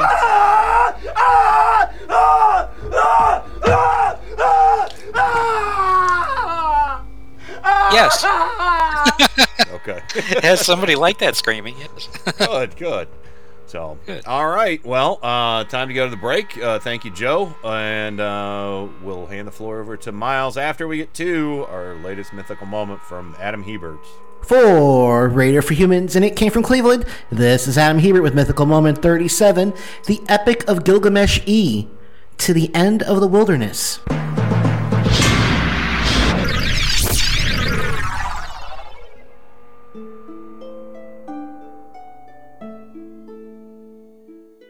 Last time on Mythical Moment, the gods marked Enkidu the hero for death, and after a long wasting illness, he passed. Gilgamesh bestowed many honors upon his friend in death, including many grave treasures chosen from Gilgamesh's treasury, as well as a burial in the riverbed of the Euphrates. The people of Uruk mourned Enkidu as well, but they couldn't help but notice that Gilgamesh had been impacted by the loss of his friend most of all. After the funeral had finished, Gilgamesh left Uruk devastated. With only scraps of clothing and animal hides covering him, he set out into the wilderness. While he missed his dear friend, the loss of Enkidu made Gilgamesh realize that he himself would one day die as well. While he was two thirds divine, again, don't ask, I have no idea, he would eventually still die. He became obsessed with the idea of gaining immortality and conquering death, and so he would find the secret to eternal life, even if it killed him. Gilgamesh wandered aimlessly, asking random people what they might know about immortality. Shockingly, most people were not willing to speak to a massive, mostly naked man who claimed to be a demigod king. However, for some reason, some were, and eventually Gilgamesh heard rumors about a man and his wife who'd been granted immortality by the gods. The man's name was Utnapishtim, or the Faraway One.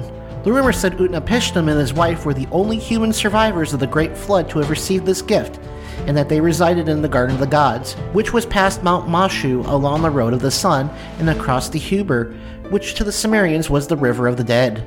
With a new destination in his quest, Gilgamesh set out towards Mount Mashu, which was located at the ends of the world. As he walked, he came upon a mountain pass where pride of lions lived. He decided this would be a good time to get some rest, and prayed to Sin, the god of the moon, for divine protection. As he slept, he had a dream. Upon waking, he took the dream as a message from Sin and went on to kill the pride of lions, using their skins to make new clothes. He then continued in the direction of the twin peaks of Mount Mashu so he could find the road of the sun.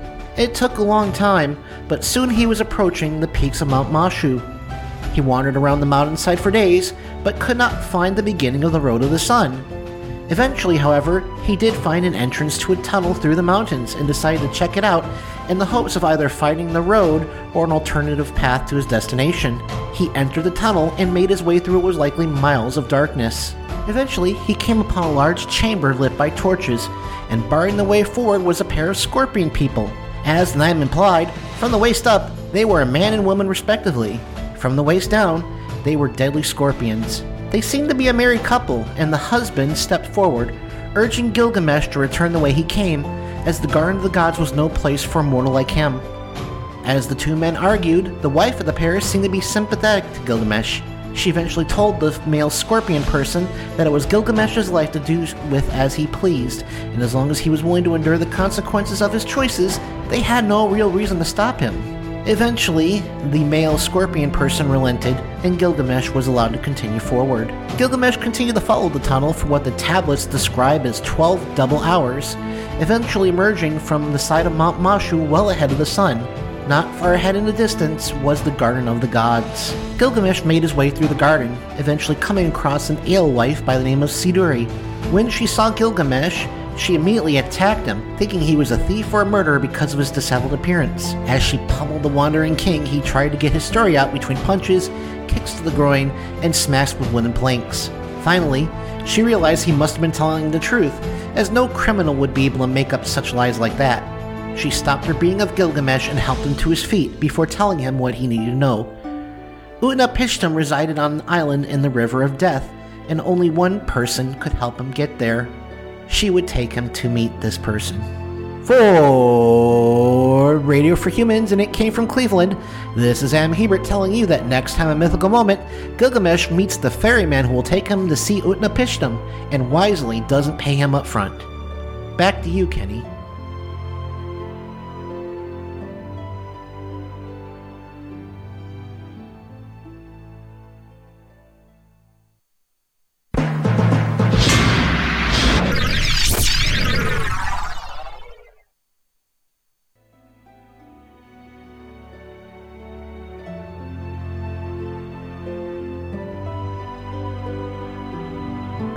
Music is Medieval Fantasy Adventure by Alexander Nakarada, who can be found at www.serpentsoundstudios.com. Licensed under Creative Commons by Attribution 4.0 license. Thanks, Alexander.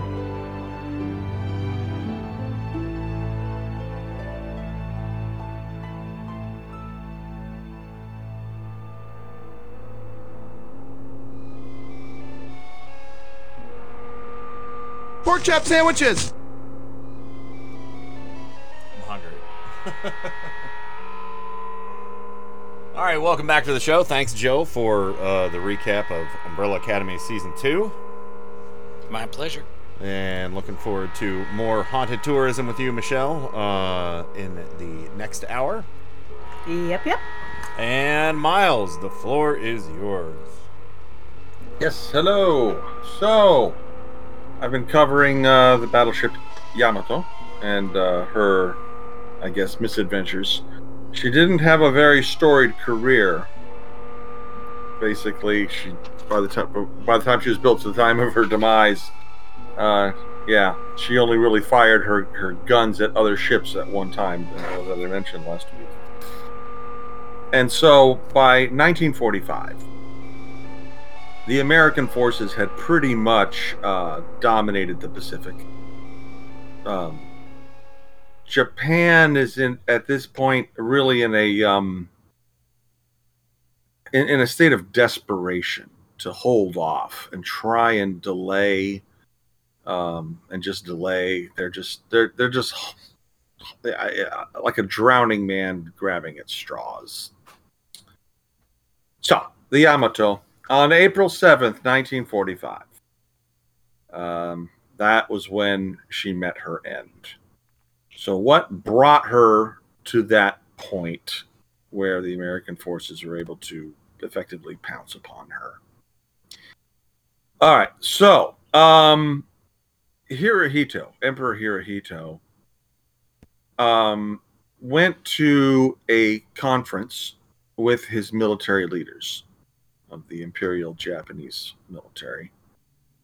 And in this um, conference, the Imperial Japanese Army, which doesn't have a very friendly relationship with the Imperial Japanese Navy, pretty much laid out their plans to defend Okinawa. Okinawa is an island that is um, to the south of Japan and within range of bombers to launch off of said island and begin to pummel the Japanese homeland mercilessly.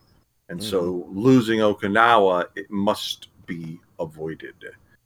So the the Imperial Japanese Army is talking about these all these plans about land movements and plane usage, what planes they had left anyway, and uh, in defense of Okinawa. And Hirohito then asked, "What about the Navy? What are they doing to assist in the defense of Okinawa?" So now the Navy finds itself in this horrible situation of just like, oh crap, they've been getting their teeth kicked in by the American Navy and and taking losses because the Japanese uh, military industrial complex had cannot hold a candle to the American uh, industrial might. Okay. And so they find themselves in this horrible situation where the emperor is asking, "Hey, what you going to do?" And now they got to come up with a plan to save face for honor. Honor being a very important thing uh, for the um, uh, Japanese culture Mm-hmm. because for a uh, Japanese military officer, the uh, losing honor, we're talking, they committed suicide over that stuff.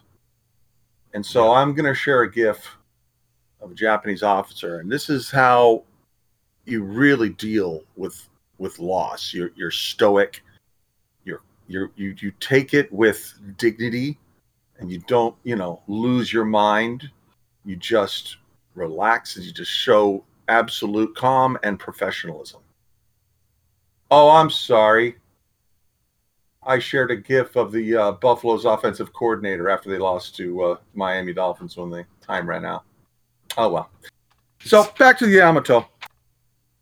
So the plan they came up with was the Tenichigo, which translates to Operation Heaven One. I don't know where they come up with these names, but that's the name they came up with. It sounds good, but it's very ominous because, in essence, it's a suicide mission. The plan is for the Yamato and her escorts to fight their way to Okinawa. And by by and, and upon reaching Okinawa, the ships will beach themselves. Upon beaching themselves, they are now effectively unsinkable shore batteries. And then the plan is for them to just use their turrets and guns until they run out of ammunition or are destroyed. And any surviving crew then disembark the ships and fight to the death as infantry against the invading American military forces. This So, is fun- planned to Nichigo. Fun time. Yeah, it's it's it's it's uh that's how bad were things were. Understand, we are already at this point of where the Japanese are using the kamikaze. Where they take the youth of their country, slap them in a plane with bombs and fuel, and go, "Hey, go fly out there and run into something." Uh, That's yeah. We're not going to train you how to land. We're training you how to take off. Uh, That's it. That's how bad things were for Japan. Vice Admiral Ito was given command of this because uh, uh, Admiral Yamamoto had already been killed, shot down by the P 37s um, near Australia, north of Australia. And he was opposed to this plan. It, he thought it was a waste of fuel, a waste of life, you know, and he didn't even think that they would get there. It was just a futile thing that, that the American military forces, submarines were everywhere out in the waters. That's how bad it was. And then he was told that the emperor expected the navy to make its best effort to defend Okinawa. And at that point, he relented and agreed to do the mission. So there you go. That, that's that's another thing in uh, Japanese and um, Asian culture is you know doing your best regardless of the situation. So the crew of the Yamato was assembled and basically told the nature of the operation, and they were permitted to decline. They could excuse themselves from the mission and not be punished. None of them did. The entire crew of the Yamato went in mass. And this is 3,332 men that crewed the Yamato. So at night um, of the mission, the Yamato was fueled with just enough fuel to make it to Okinawa because they were not coming back. And fuel was getting tight at pretty much at that point. Around 4 p.m. on uh, April the 6th, she left port. And uh, Rear Admiral Ariga was in command of the Yamato, and Ito is in command of the fleet of the Operation Ten, Tenichigo. Her escort was one light cruiser and eight destroyers. That's what they managed to pull together. And it was expected that every one of those ships was going to beach themselves and fight to the death to defend Okinawa. Things did not start off great. Two hours after leaving port, they're spotted by the USS Hackleback, a submarine, and a coded message gets sent out. The radio operator on the Yamato picks up the message. I don't think that they broke the code, but they knew something close was sending out a radio signal, and so they knew they had been spotted. And on top of that, well, they managed to avoid any uh, attack by the submarine because they were taking evasive maneuvers. They were doing a zigzag pattern towards uh, Okinawa, and that really screws up with the tor- uh, submarine's ability to shoot at you. So uh, the submarine just trailed them. So there, he's it's just keeping tabs on them and just sa- sailing after them, you know, and and uh, that that's that's an ominous thing when when you know that the enemy knows where you are. So uh, the next day arrives and the crew is basically doing um drills, anti-aircraft drills and damage control drills to uh, pretty much keep their mind off of what what they're about to uh, get into. And then um, at 10 a.m., two Mariner aircraft spotted the Yamato and the and the fleet, and they spotted the aircraft. The Mariners are huge flying boats. These are the air like the Catalinas. These are the things that fly out over the Pacific Ocean to go rescue downed pilots. They're big with mm-hmm. huge fuel tanks and can loiter in the air for hours. And so the Yamato doesn't like that and is ordered to fire upon these aircraft. And they fire an anti aircraft shell from their 18 inch guns. It's called the Beehive shell.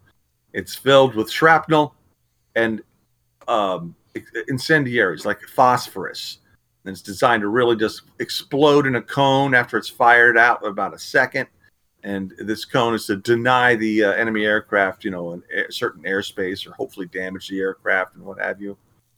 Um, yeah, it didn't work. The uh, American pilots pretty much considered these shells as pretty firework displays. That's how effective these shells were. Just to say they were not. So, uh, with the American forces knowing that they're coming, uh, Vice Admiral Mitscher, in, in control of Task Force 58, starts assembling um, his forces, and he's in control of the aircraft carriers. And he has at his disposal nine aircraft carriers, and he sends almost 400 planes to go deal with the Yamato. Uh, uh, and then there's the uh, Admiral Spruance. He's in charge of the battleships, and he's got six of them. And he starts collecting together also cruisers and destroyers, seven cruisers and 21 destroyers on top of the six battleships in order to interdict the Japanese force because the American forces already have troop transports and whatnot all around Okinawa, and they don't want a ship like a Yamato, the Yamato arriving and causing mass destruction against troop transports. So he's he's getting ready, but uh, Mitscher with the aircraft carriers has already got saying, "Yeah, no, no, I got this." So he's he's already mounting it. Around noon, the Yamato radar picked up the first wave of aircraft coming in at 63 miles out. And at this point, um, Ito orders the uh, Yamato fleet to go up to flank speed for evasive maneuvers. Evasive maneuvers for a 72,000 ton battleship really isn't impressive, but it, it, it is it is what it is. The first the first fighters to come. Oh, the, the types of fighters that come were the Hellcat and Corsairs. Those were the fighter aircraft, and they were sent to take out enemy fighters to clear the skies so that the Hell Diver aircraft, which were your dive bombers, and the Avenger uh, uh, planes, which were your torpedo bombers, could go in unmolested. That is the ideal. So the first wave arrives. There are no Japanese aircraft. It's empty skies. And so now the fighters have really like, well, they have nothing better to do. They start strafing the the ships just to suppress their um, ability to fire back with the anti-aircraft guns that they have. And so their 50 caliber guns are just just shooting the crap out of things. They also are mounted with little rockets. Rockets are actually kind of potent explosives. Um, they, they they're like you know min, like miniature bazookas on your on your aircraft. Just, I've seen pictures of them. They're they're scary as hell going off on a ship. So they're strafing the outside, the outer crap out of uh, things, blowing up and shooting people that are because the air defenses are not nearly as well protected as, say, the turrets of an 18-inch gun, which have uh, you know many many inches thick of steel. So um, at uh, 12:34, the main guns of the Yamato again open up with those beehive shells to no effect, really. Um, and then the dive bombers come in and they uh, make their run. They got two hits, and these are non-critical hits. Battleships are a lot tougher than aircraft carriers. You know, if you drop a bomb in an aircraft carrier, you're going to have all kinds of sympathetic detonations and stuff like that. Battleships Yeah. can shrug off uh, some of these types of hits. Then the Avengers come in with their torpedoes. A whole uh, uh, like that. They come in at like twenty at a time, and they they have this pre-planned out to attack the port side. They're going to focus all the attacks on one side of the ship in order to cause it to start to list and and, and tilt and make the ship's ability to uh, fight less effective. One torpedo manages to, to to mark a hit, but that one torpedo again 3000 tons of water start filling up the ship the ship starts listing and now that the uh, yamato has to start counter flooding um, by moving by by flooding her starboard uh, side uh, and uh, uh, trying to at least correct the uh, the the, li- the the list and then about half an hour later the next wave comes in at 1 p.m and this is 160 planes 20 of them torpedo bombers, and three of those torpedoes hit. And now you're talking, uh, the ship is starting to uh, list to 15 degrees. And at this point, all the starboard counter flooding rooms have been used to the full capacity. They have no more counter flooding available to them on the starboard side. And so now the admiral has this horrible decision to make in order to just keep his ship to be able to fight to flood the starboard outside engine room and he has insufficient time to evacuate the room. And he, effect- he effectively condemns those men to death. How many? the ship i'm sorry? How many? oh i don't know. The- I, I know how many people survived the uh, sinking of the yamato but i don't know how many men were doomed by that act one at one command. Um so the the ship now with its engines uh, uh, crippled by a, a flooding of rooms, and uh, uh, the start the port side's also suffering because of all the torpedo hits. And now she's only making like ten knots, makes her an easier target. Two more torpedoes hit, and then um, at, at this point, the ship has fires going out of control, and she's practically dead in the water. And she the order to abandon ship is given. Um, and Ito, he's the admiral in charge of the fleet, orders the fleet to flee, effectively canceling Operation Tenigo, to Tenichigo, and allowing the remaining ships to flee back to Japan rather than suicide or even try to get to Okinawa because she was this fleet was still over 300 miles away from Okinawa. They Wow. they did get they didn't even get that close. They were like I don't know, 100 miles or so away from Japan. They they they did not get that close. So Ito gives the order to end uh, Operation Tenigo. He goes into his stateroom, closes the door, and that's the last anyone ever sees of him. And then uh, Admiral Akira, who's the uh, captain of the Yamato, um, ties himself to the compass so that his body will not float up or away or whatever when the ship eventually goes down. So down. dark. yeah yeah I, I i'm sorry i'll try and sound more cheery as i describe these horrible things i don't know what else to say uh, so now the ship is listing so badly that the american bombers the next group uh, fire the last torpedo uh, rounds but they do it at the starboard side. So if you can imagine a ship that's tilting like yeah a lot and as the port side goes down the the starboard side goes up and the the upper part of the battleship is the part that's heavily armored. It's the underbelly that's really fragile and weak. And so by attacking on the starboard side that's risen up because it's it's it's tilting. Now these torpedoes are hitting very vulnerable very thin metal underneath the hull of the battleship. And these these these absolutely cripple the ship and it rolls over. And so now you've got the fleet you've got the uh, men the crew of the yamato struggling in the water.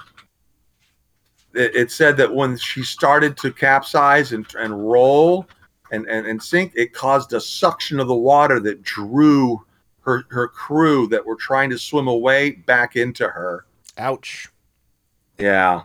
And then at uh 247, yeah, no, 223, um a forward magazine under one of the front turrets detonates because of one of the out of control fires. The explosion is so severe creates a 6 mile high, no, I'm wrong, 3.7 6 kilometer 3.7 mile high mushroom cloud that was visible over by it was visible 100 miles away Wow. and of the 3332 crew 3055 died Wow. and of the of the escort um, of one cruiser and eight des- destroyers only four destroyers made it back the others were all pounced upon and, and just and delivered. Now the Americans did suffer some losses of the almost 400 planes that were sent. Uh, 10 were lost. Guess how many of those 10 were lost because they were too close to the Yamato when she blew up? Uh, four, Seven. seven. only three aircraft were shot down in the whole course of the mission. It's only because the Yamato's magazine exploded and the shockwave of that explosion damaging aircraft uh, to the point where they couldn't fly and having to land or what or crash land or whatever. Uh, yeah, cost a loss of seven planes. So there's Well- there's the Yamato. Um, they Americans- were talking about raising her. I'm sorry. Go ahead. I, I just said American survival rate seemed a lot better than Uh, yes, yes, by far. It uh, there's there's no contest in that. There is a um, one tenth scale of the Yamato in Japan at the uh, Hiro- excuse me Hiroshima um, city. Um, it's a pretty impressive picture. One tenth. It's still an eighty foot long model to represent an eight hundred foot long ship. Jesus. But uh, yeah, the Japanese are you know they're they're they they honor the ship and rightly so. It was a beast, a a marvel of engineering. I mean, it's it's incredible. I mean, I can I can respect that kind of stuff. I mean, obviously, war is horrible and should be avoided at all costs. But I just I like big machines. I, they, they they fascinate me.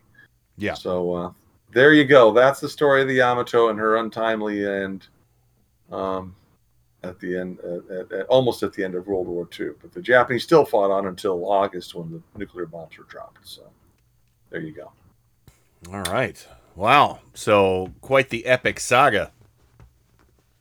Yeah, yeah, it's it it's brutal, but um, you know that it tells you that just imagine the courage it took to just go. You know, we're gonna die. The crew had to say goodbye, and they waved goodbye to their wives and children on the dock, knowing they weren't coming back. Oof. Yeah. That's rough stuff. Yeah, it is. But uh, well, there we go. There's the uh, there's our uh, you know not cosmic but very very earthbound horror story from Miles. So you're welcome. Yeah, history. Sometimes it really sucks. it does, it does. So anything else, Miles, before we go to the break? Mm, no, no, that should do it. All right. Well, let's go ahead and uh, run to the break and uh, get yourself a beverage or something, uh, and uh, we'll be right back with much more. It came from Cleveland right after this. You're absolutely right. I couldn't agree with you more. And now, on with the show. It's going to be a good night. It came from Cleveland, Ohio. A land of strange rituals. The savage horrors of fearsome mutated beasts. Back from the dead. Kept alive by experimental science. Science runs amok when human beings tamper with unknown forces. Cut the power! Now at last, the real shocking story can be told. We are giving you all the evidence based only on the secret testimony of the miserable souls who survived this terrifying ordeal. A nightmare combination of shock and terror, and you're invited. Fiendish unto you. Something evil. He was licking me!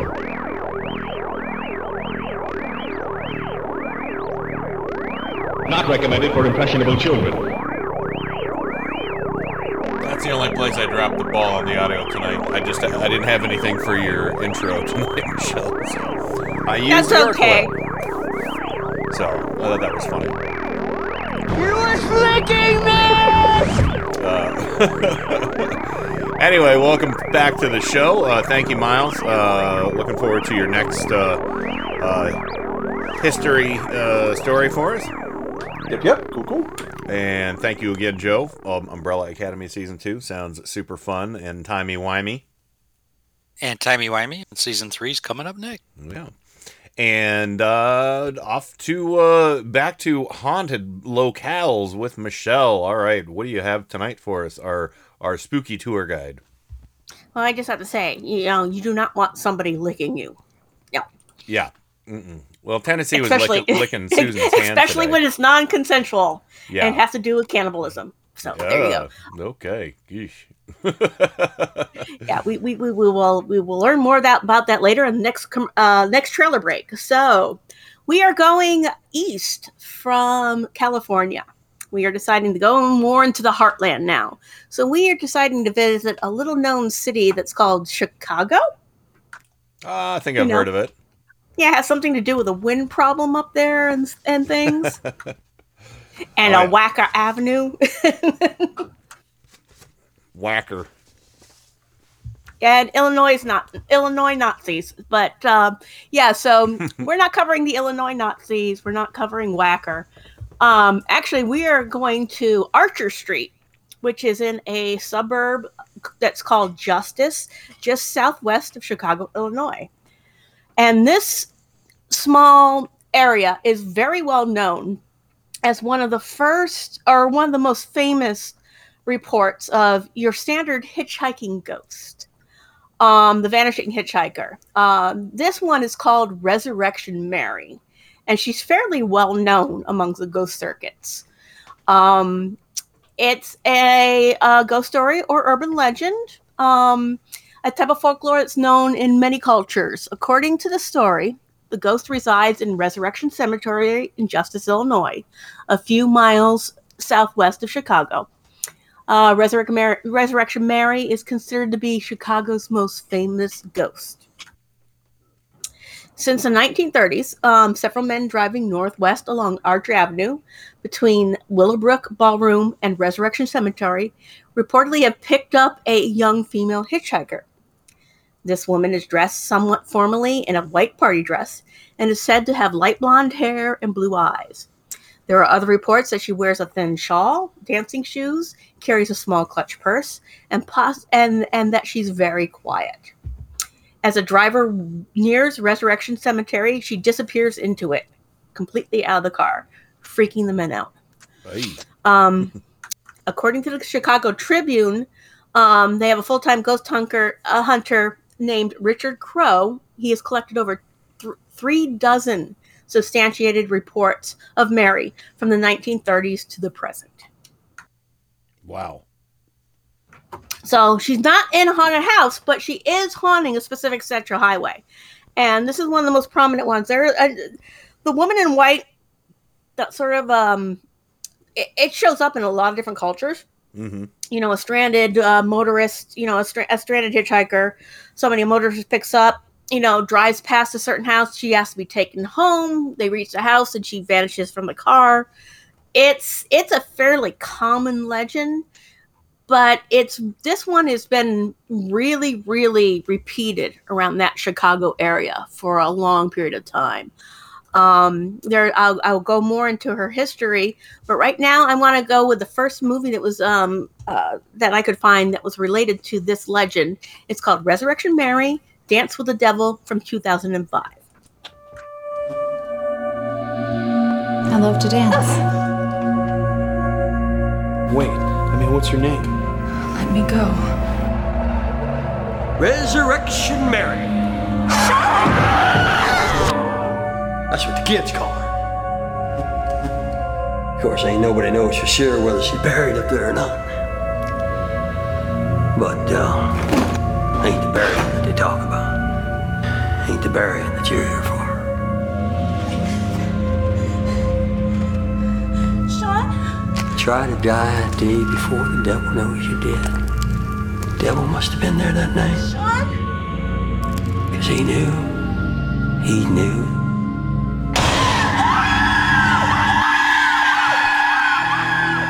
Telling secrets, Henry. The one who was supposed to die! I was thrown from the car! She was hanging by her seatbelt. What am I supposed to do? You give Mary what she wants. Is anybody home? You're looking for her. She just does what the devil tells her to do. We never got to dance, Sean. I don't understand what brought me here. All I know are the stories. But there ain't no story that says that she got the wrong one.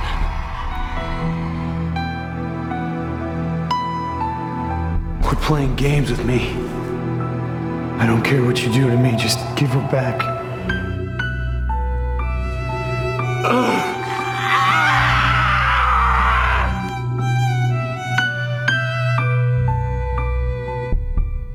Did I hear Joe Estevez's voice in there? Did you? Yes, you did. I was just I was- about to ask, do you recognize a fairly uh kind of famous voice? yeah, uh, considering him and his brother, uh, uh, Martin Sheen, have the same identical voice, I figured it wasn't Martin Sheen based on uh, the uh, uh, the subject matter or the um, it sounds a little low budget. Yeah, correct. This is the uh, this is the biggest name in this movie, uh, Joe Estevez, who's been in a lot of other uh, fairly interesting uh, low budget movies throughout He's his career. been in like And I- 500 movies. Yeah, and I I don't I don't blame him a bit. You know, you get a paycheck where you get a paycheck. oh yeah, he's he's you know I admire him. You know, uh, I I think it. You know he, you know, and he didn't ride off his brother's coattails. You know, he went with Estevez. A lot of people Yes. probably didn't realize that he was Martin Sheen's brother, unless you know they're completely face blind. or or voice blind. yeah, they sound So- fairly similar as well. So, um, yeah. So this is basically about a man. Um, he's getting ready to get married. He six months before his engagement, he uh, before his wedding, he uh, meets this woman on the road, a mysterious woman on the road named Mary, and it's a little, it's a nice little horror movie that's built up on the resurrection Mary myth. So it it, it, it, it it's kind of cool. Um, Yeah. and I, I you know it's it's enjoyable and, and i like movies that are based on some you know local folk- folklores and stuff like that yeah. and uh so after that um the next movie that all of them are low budget they're not really spectacular movies um the Mhm. next movie that comes into play is Resur- resurrection mary from 2007 and this one's even more low budget I'd really like to know more about the young woman you've been seeing. Mary? You didn't meet her on the internet, did you? No.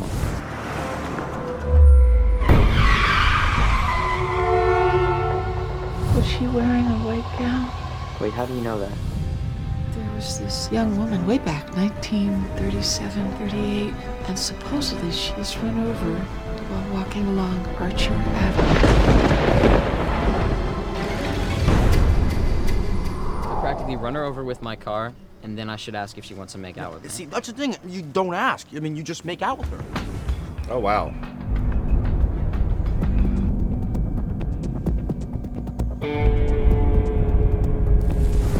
Come on, come on. Kevin! Ah! Kevin?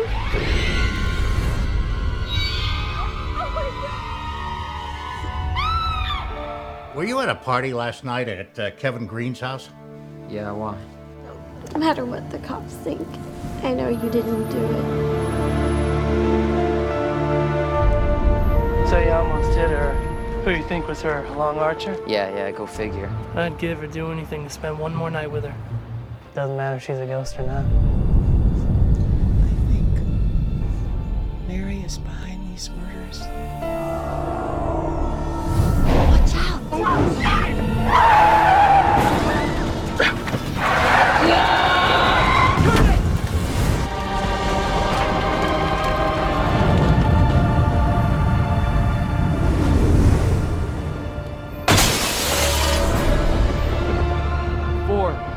friends have been killed since I met you, Mary. Four of them. Why are you acting this way? Jeff, you're gonna tell us what's going on. I haven't killed anyone. How am I supposed to trust you? You know that Jeff is incapable of doing anything like this. You just want to nail somebody for those murders. You shut up!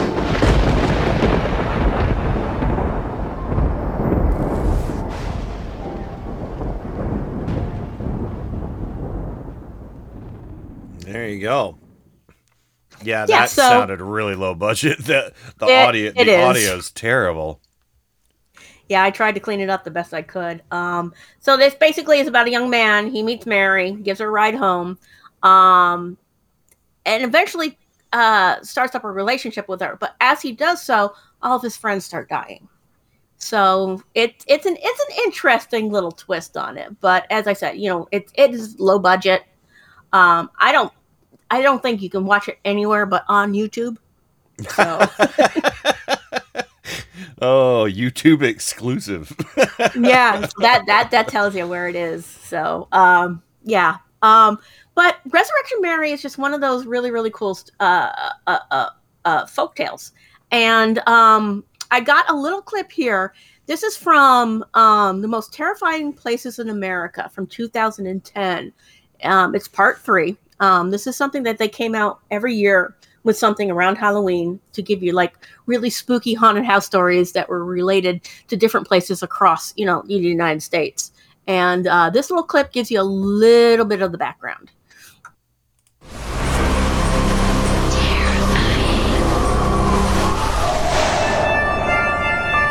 Our next petrifying pit stop is here, a suburb southwest of Chicago called Justice, Illinois. Ride with us down Archer Avenue, but be warned, we're sharing this thoroughfare with one seriously disturbed spirit. Because of the history and the death along it, it's become known as, as really one of the most haunted roadways, not only in Chicago, but anywhere in the country. Her name is Resurrection Mary. And since the 1930s, she's been making this unassuming avenue one of the most eerie roads in America. Legend has it that one night in the early 1930s, Mary and her boyfriend attended a dance at the O. Henry Ballroom, now known as the Willowbrook. It was an evening of harmless fun until They had been dancing, got into an argument, and she laughed and was walking up Archer Avenue when she was struck and killed by a hit and run driver.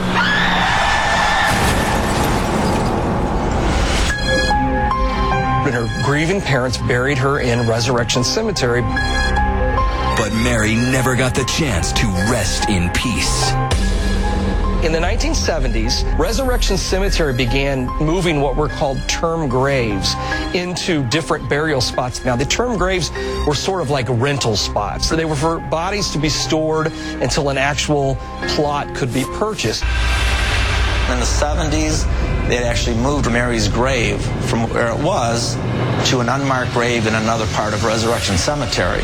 And the disturbance of Mary's resting place seemed to have paranormal consequences. A lot of people, they believe that when they moved her grave, she would leave the cemetery, but then she couldn't find her grave because they had actually moved it. It makes you wonder if perhaps the disturbance of these graves is really what sort of kicked off this cycle and caused the ghosts to be seen on Archer Avenue. Soon, reports were coming in of a strange spectral girl wandering Archer Avenue. Resurrection Mary. Some claim her spirit is desperately searching for someone to lead her back to Resurrection Cemetery. Ugh, spooky. Yeah, so disturbing a grave, moving it, getting a ghost confused, and so that's the the the urban legend that has sprung up around um, uh, Resurrection Mary. Now, what's funny is um, it even it even showed up in a lot of our current pop culture TV. Um, in Supernatural, they have two instances of women ghosts on the roadside. Um, one is actually it was uh called uh roadkill the episode called roadkill where um the spirit and her husband were driving along a desert, deserted highway at night when they came across a farmer in the middle of the road um and they uh, she tries unsuccessfully not to hit him. And next thing she knows her husband's missing the, the farmer's chasing her and things get worse when the winchesters show up and inform molly that the farmer is actually a highway ghost. But as a twist, it turns out she is a highway ghost as well. Ah. And so the farmer keeps showing up to torment her. She keeps running away from the farmer, and she lures more people in to get killed by the vengeful spirit. And uh, there was a second one which uh, built more on the hitchhiking ghost, where um, a woman in white would show up on the side of the ro- road. She would hitchhike a ride with a guy. He, he'd pick her up, take her back to her house, where she would kill him in vengeance for her having an unfaithful husband, and she ended up kill- drowning her own children. This is this is based off of the myth that shows up throughout cultures, American, European, even even Asian, of the woman who was wronged. She kills her own children, and she becomes a vengeful spirit. So it's kind of they kind of use it and make it more modern by putting it as a highway hitchhiking ghost. Mhm. So I would figure that was kind of also based on Resurrection Mary as well. Yeah, it sounds like it, it very well could be. So there you go. Yeah, the, the the the forlorn spirit of a woman. Her her life was taken way too early. um, just wanted to enjoy herself at a dance club, into the the whole urban legend that that sprang out of it and became this this thing that shows up time and time again. Um, and now we go to the more creepy aspect of things. Um, this is called, uh, there is a house called Hull House. Um, it was a settlement house in Chicago, Illinois, uh, that was fo- founded in 1889 by Jane Addams and Ellen Gates Starr.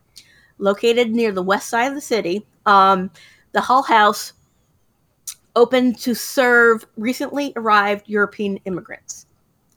By 1911, the Hull House had expanded to 13 buildings. In 1912, the Hull House complex was completed with the addition of a summer camp. Um, with innovative social, educational, artistic programs, Hull House became the standard bearer for the movement that had grown nationally by 1920 to almost 500 settlement houses. Wow. But of course, a place like that that has such a, a turnaround, so many um, people who are destitute looking for some help is going to have some stories connected to it. Mm-hmm. Um, and let's do with the first clip here. Uh, this is from Chicago Hauntings, CBS Chicago. We are at the Hull House on the UIC campus. Uh, this the Hull House uh, became famous when Jane Addams opened the first settlement house in America here in 1889. But the house predates her coming here by a number of years. It was originally built in 1856. It is one of the oldest buildings in downtown Chicago that's still standing. It was built by a man named Charles Hall. This was his home and mansion. He was a wealthy real estate developer here in Chicago.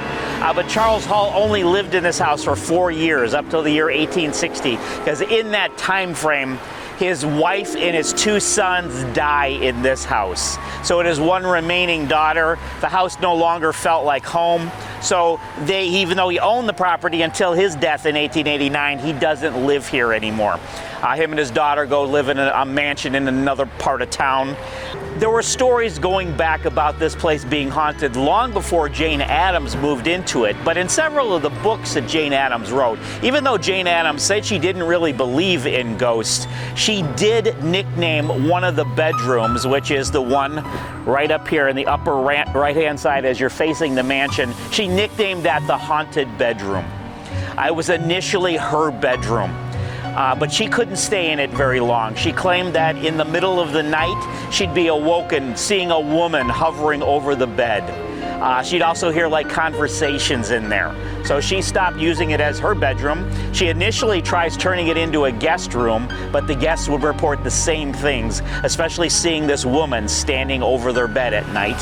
So eventually she closes the room off and just uses it for storage. Okay. Yeah, she um wasn't really pleased about the idea that everybody was considering this house to be so haunted. Um, yeah, she'd had some stories, personal stories, but for the most part, the uh, the reputation of this house was exaggerated, and um, especially the uh, the story about the devil baby. Oh, devil baby, you say? Oh yeah. Um, in, in in 1913, another Hull House ghost story began to circulate. According to the legend, after a man claimed that he would rather have a, the devil in his house than a picture of the Virgin Mary, his child was born with pointed ears, horns, scaled-covered skin, and a tail. The mother was supposed to have uh, uh, taken this baby to Hull House, where Adam said he, to uh, Adam was said to have attempted to baptize it and wound up locking it in the attic. Now she was really annoyed about the story. It had no basis in fact. Um, but she became fascinated with the effect the episode had on the old women in the neighborhood and used the episode as a basis for her book, The Long Road of Women's Memory. Now, what's funny about this is people say that this is what um uh promoted or or was responsible for the idea of Rosemary's baby. Okay. And uh, that would be clip number five. Here you go. It's said that the legend of the devil Baby of Hull House inspired the book Rosemary's Baby that later became a movie directed by Roman Polanski. When the devil baby was seen by the midwives, they screamed and wouldn't go near it. The baby didn't cry, it made a low gurgling sound. The doctor reached out to grab it, and then the nurse's reaction as she looked at the doctor showed the true horror of this situation. The nurse's jaw dropped, her eyes clouded over, and she fell to the floor, and the doctor revealed the baby. It was a monster.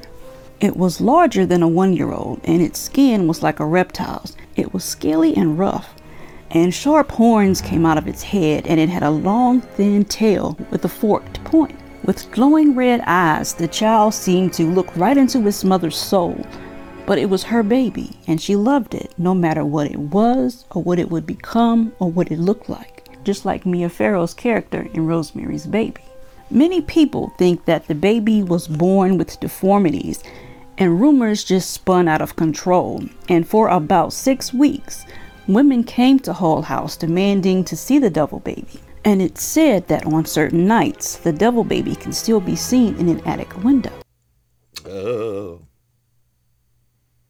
Isn't that funny how something like something as simple as a deformed baby can create such, you know, hysteria? Yeah, yeah. You know, and uh, you know, I can't. I, I when you said Hull House, I I can't. Uh, there's so I don't know if I've ever mentioned this to you before or not, but this is a very tangential thing, but it's kind of related to The Exorcist. Uh, you know, um, the uh, what uh, Regan says in The Exorcist, your mother does this in hell. Um, Yeah. Uh, Ozzy Osbourne backmasked uh, something on one of his songs, um, and he, he backmasked the the phrase "Your mother sells whelks in Hull." So uh, anyway, that's it's a one off. But you were saying Hull House, and it made me think of that, and you know exorcisms and things like that. So your mother What's- sells what's wh- whelks in Hull. Whelks are like uh, sh- like shellfish. Yes, they are. So anyway, sorry to interrupt. Go ahead. What's also humorous about this is if you think about it, um, Hull House is a very interesting name, and you know, um, it has been used in in other horror cinema. Um, there is the, the, the movie Night of the Demons, Mm-hmm. the the the, the house that uh, Angela uh, held the, the Halloween party in. They called it the Hull House. It wasn't in Chicago. It was actually like in this remote estate, but they did call it the Hull House, which I find Interesting. interesting. Yeah.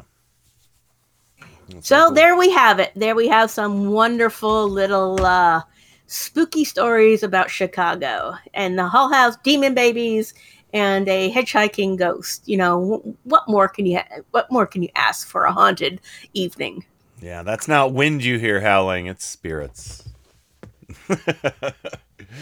of Uh, some sort or another. Yeah. yeah. it was funny because Addams, she, she was always like, you know, even though she called the place haunted, she seemed to be more amused by it than frightened by it. Mhm. So there you go.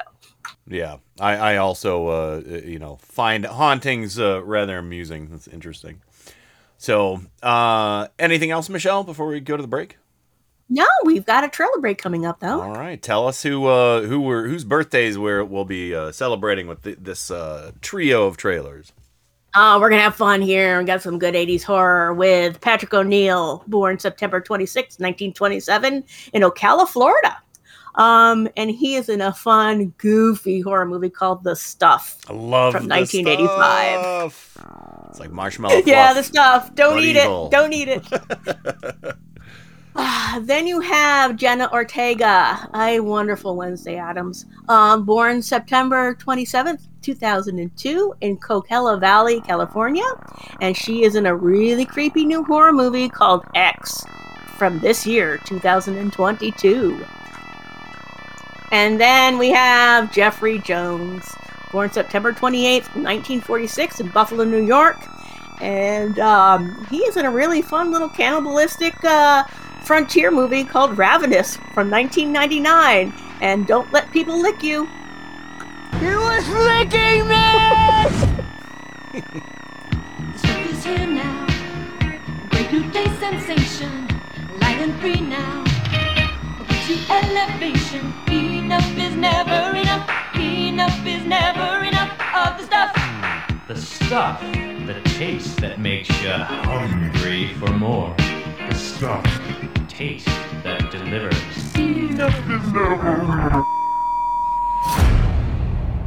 We interrupt this presentation with the following urgent message.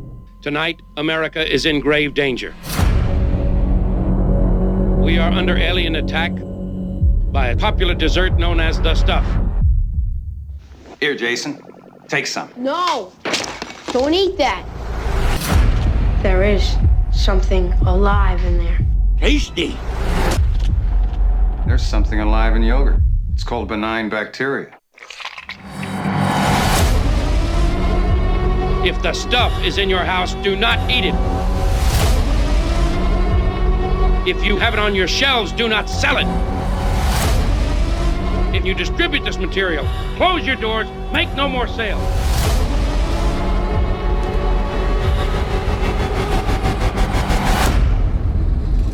Enough is never enough.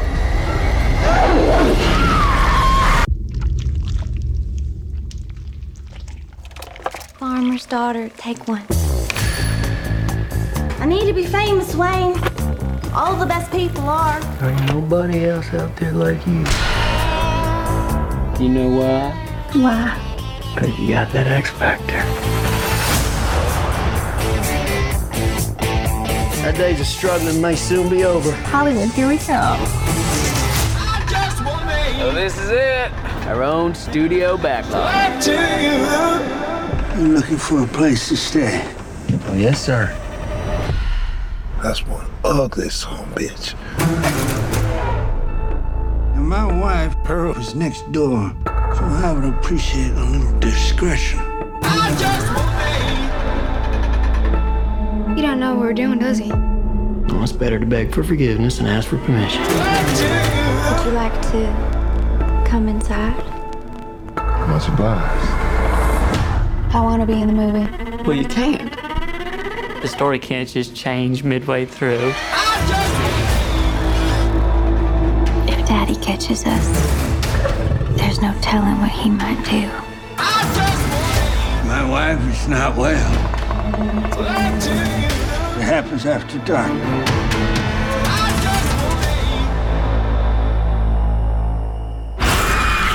Maxine?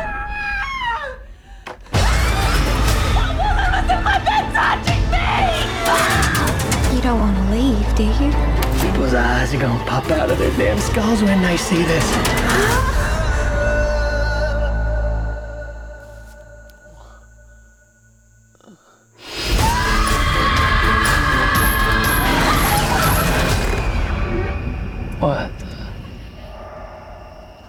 Are you alright? No.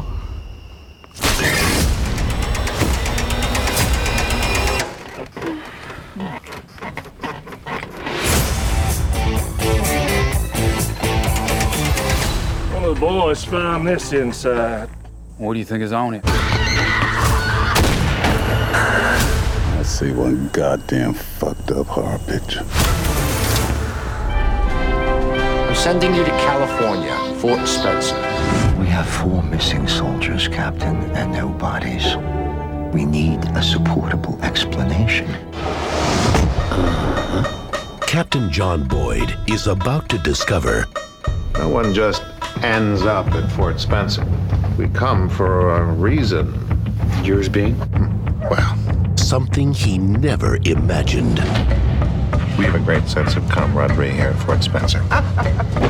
This Indian scout told me a curious story. Winged eagle. It's an old Indian myth from the north. Man eats the flesh of another. He absorbs the other man's strength. Now, one man must choose We need others. between having dinner Not and being dinner. That's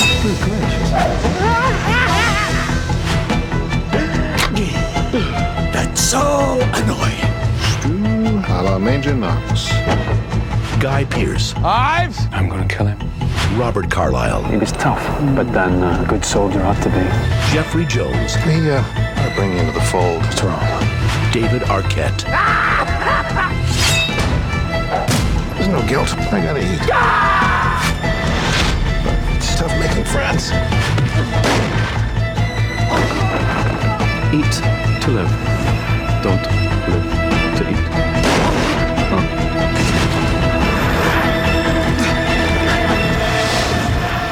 That was really sneaky. You was licking me! Ravenous. Bon appetit.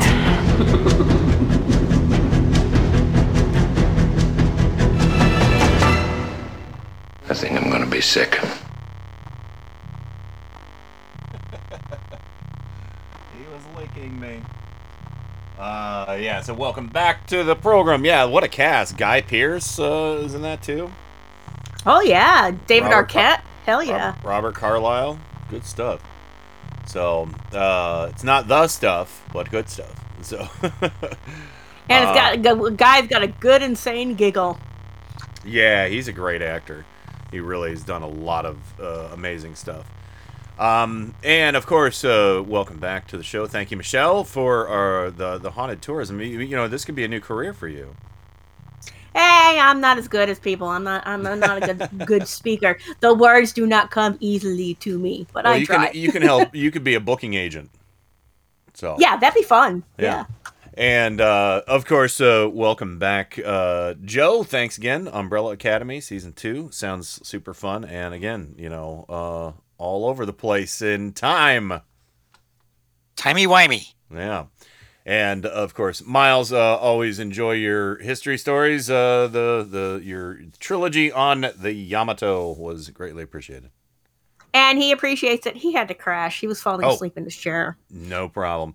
And uh, he did sound a little. He sounded a little tired uh, when we got to his segment. So Yeah, he, he he yeah he just he's crashing hard. It was a busy week, so Not a problem, not a problem, but just let him know he is appreciated. And um yeah, so uh we've I've got some leftovers for uh, uh Cosmic Horror. I've kind of uh, said what they were, but they're still fun trailers to listen to. Um and uh oh yeah, tomorrow uh, uh we we should mention this now, Joe. Uh Svengoolie tomorrow. It's it's a huge thing on uh Me TV tomorrow. I don't know how many nights they're going to do this uh, in October, but they're starting Svengoolie at 7 tomorrow. Yes. And Oh, yeah. they're doing one of Michelle's favorites. Do you know Michelle? I don't I don't remember. I remember seeing the announcement and I was like, oh yay! Joe, would you like to spill the beans? It's trilogy. Oh Terror. yes. Yeah, a living doll. Uh, Yes. A Zulu, a Zulu fetish doll, even worse. Yeah. Yes. Karen So- Black. Yep. mhm. And they they're gonna have some other special programming too, which is uh what what uh, Svengoolie Uncrypted. He, something like yes, uncrypted, I believe.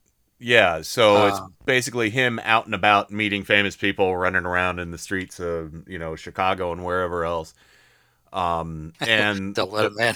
yeah, yeah, Hey, the- maybe he'll meet Resurrection Mary. maybe, and uh, and of course the return of Sven Tooney uh, tomorrow is happening. So uh, I love Sven Tooney. That's yeah, a fun little fun show. stuff. And uh, we still have a few episodes left of a Big Bad B movie show here in Cleveland as well. I assume they're going to ra- play the final episodes in October. I don't know.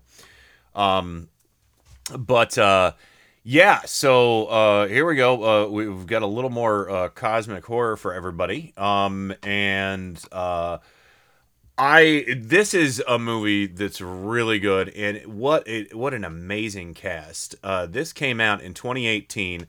It has uh like uh, basically uh, I don't know like 20 actors from the Marvel universe. it it's it has Natalie Portman. It has uh, James Wong. Is that his name? Who plays Wong? Because I know his actual real last name is Wong. And uh, Tessa Thompson, and of course, who plays uh, Valkyrie, and she's in Westworld as well. and it also has Oscar Isaac, who is in Moon Knight and uh, also played Apocalypse in the X Men Apocalypse movie. Um, and of course, Oscar Isaac's done loads of other things, such as being Poe Dameron in uh, Star Wars, and um, of course, did uh, uh, Ex Machina, which was a great movie. And this movie was directed by the same guy who did Ex Machina. Uh, it's called Annihilation. Have either of you seen this one? Yes. No. Really great cast, really great concept, really creepy. It, it uses elements of found footage uh, with stunning visuals, uh, cosmic horror, like uh, out of control. Basically, uh, uh, uh, Natalie Portman is married to Oscar Isaac in this, and they're both scientists, um, military scientists, if I'm not mistaken. I can't remember. And Oscar Isaac's character goes into uh, this uh, this strange supernatural kind of occurrence. Uh, this would make a really good uh, double feature with uh, the color out of space, I think, because they both have a lot of similar concepts that an alien um, force is basically trying to create something new uh, and just destroying everything in its wake. and So- lots of amazing visuals with the color and the plant Yeah. life and everything. Absolutely stunning. Yeah, it's it's really strange, and this this is really a, a cosmic horror done right with a big budget, with an A list cast, and uh, yeah, here's the trailer for that. Great movie. You you you're gonna want to see this one, Joe. Can you describe its form? No. Start from the beginning.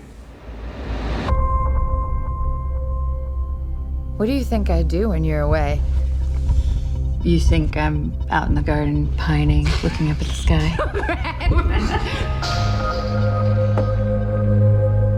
Why aren't you here? I gotta leave a day early.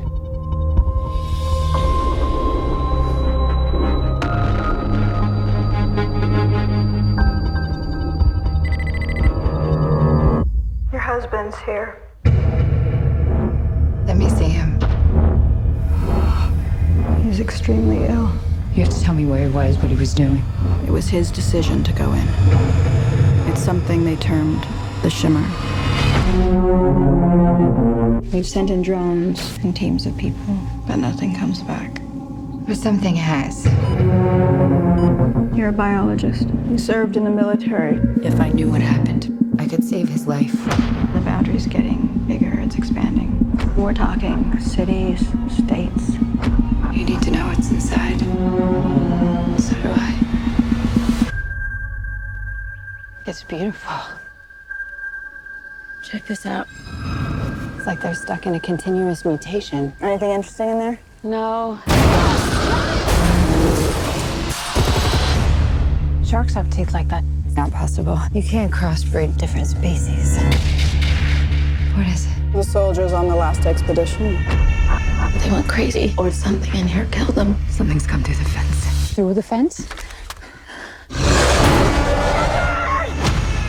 We have to go back. I can't go back. We can camp here tonight.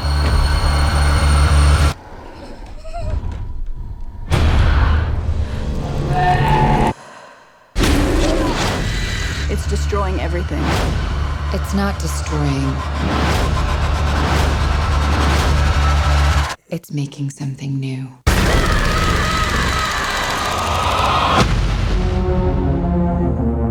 Oh, even that music is so awful and creepy too. um, yeah, it, it- this movie is is just really really dark and creepy. But I'm it's but the thing is, it's not dark. It's very bright.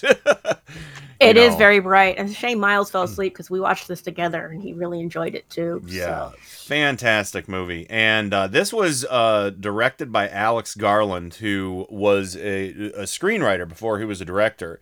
And uh, he wrote uh, the great sci fi movies, uh, well, horror movies, 28 Days Later, and the sci fi movie Sunshine. Uh, ar- arguably, Sunshine is a cosmic horror film as well. It is. I, and Yeah. I, yeah, very much so.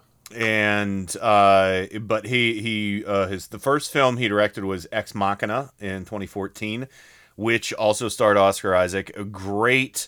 Uh, another uh, another one of my favorite genres, but more towards the sci-fi, but often delves into horror, is the topic of artificial intelligence, um, which uh, Ridley Scott has handled very well in uh, his Alien movies, and of course, uh, he had a hand in, in Blade Runner, and of course, in uh, sadly, I'm so angry. They, they, I don't know if you guys heard this, but there will not be a Raised by Wolves season three.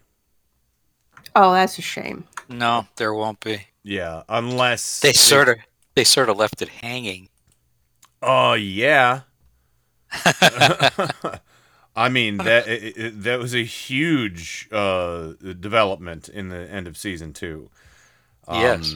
But uh, but yeah, so uh, but uh, Ex Machina. If you guys haven't seen that one, I definitely recommend that too. Um, now I did see an article that said that um, this um, this movie is kind of a stealth adaptation of uh, H.P. Lovecraft's Color Out of Space because it was so funny. I don't know if my phone was listening to me, but I typed in, um, I typed in uh, uh, Annihilation, and then it suggested Annihilation Color Out of Space. So very similar concepts. Um, uh, one is, you know, obviously Color Out of Space is a smaller story, whereas uh, this uh, uh, Annihilation is a, a bigger story. Um, yeah. And uh, also, um, let's see, let's do this uh, from also from 2018, Mandy.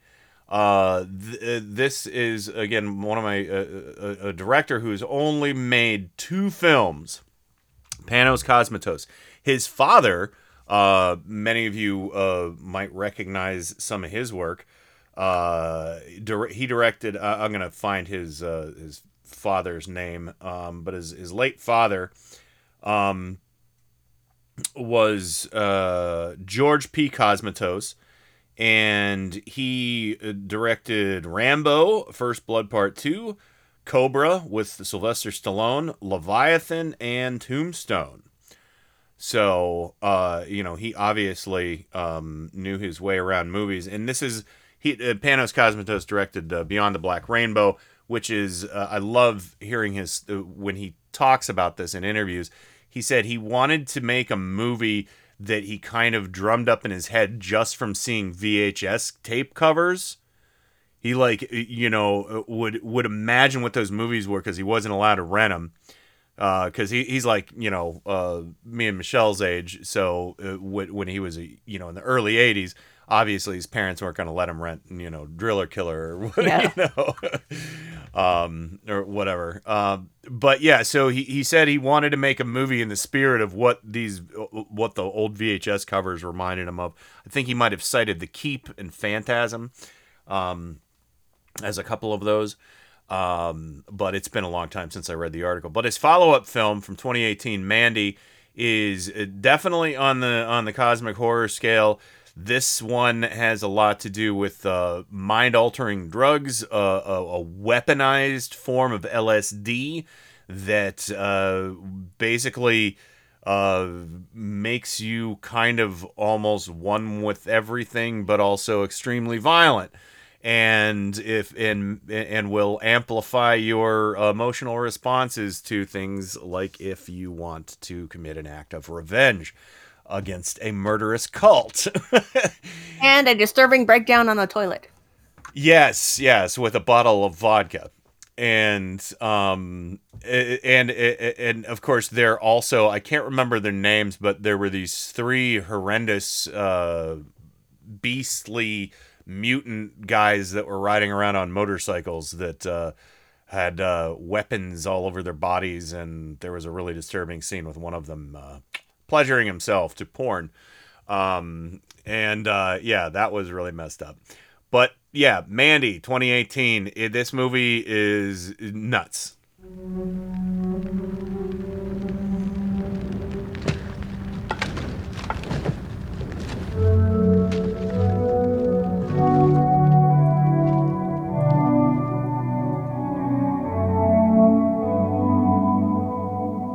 Under the primordial sky, the wretched warlock reached into the dark embrace.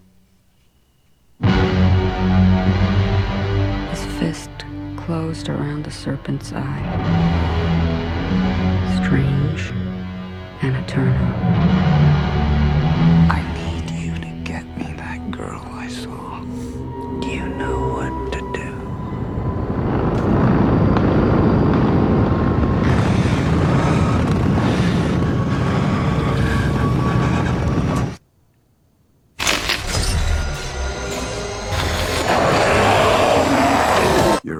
Special one, Mandy. I, too, am a special one. Let us be so very special together.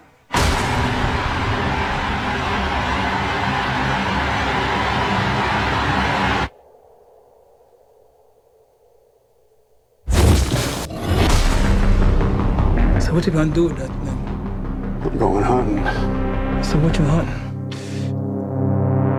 It's crazy evil.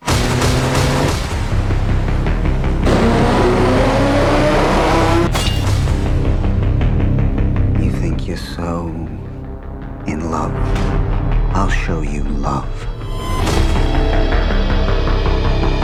Oh man, they wronged you.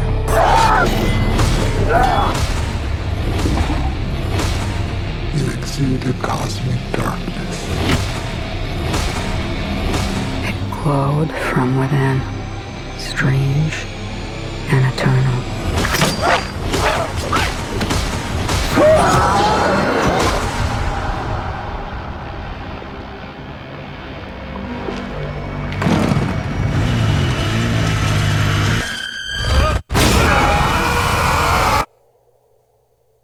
Yeah. so, uh, this uh, uh, one thing I want to mention about this movie is the intro. This the, the the intro to the film, the opening credits, has this sweeping either drone or helicopter sequence over uh, a forest because Nicolas Cage's character is a is a lumberjack in this movie, and he's okay. And uh, Uh, but it has the, the this beautiful shot with the uh, the epic song "Starless" by King Crimson over over the the beginning, and it is just breathtaking, and and it really sets this ominous tone uh, for the film. And uh, and if you've never heard the song "Starless," there's a Starless and Bible Black is the name of an instrumental by King Crimson, but they have a, a song called "Starless." That's kind of like a sequel to the Starless and Bible Black um, song. I don't, you know, but they're King Crimson. They could do whatever the hell they wanted to, um, you know, because they're a great band. So one of our friend P.S. Mueller's favorite acts. Um, and uh, but yeah, so uh, if you and I know Michelle, you've seen Mandy and Joe. I think you watched it, but you, I think it left you cold. Are you there? Did I'm I sorry, I was muted. Oh, that's okay. Yeah, which one? Uh, Mandy. Mandy. With Nicolas Cage.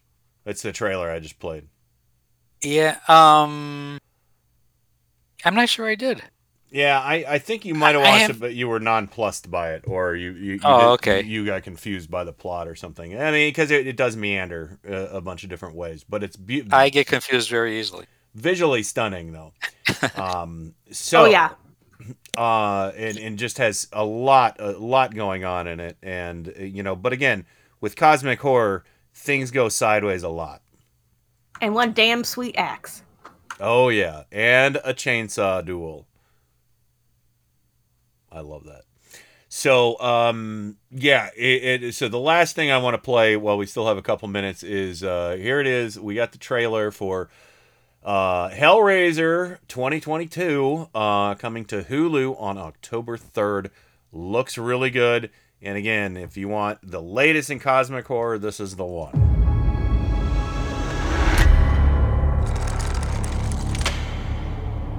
Beautiful, isn't it? It's really nice. You can hold it.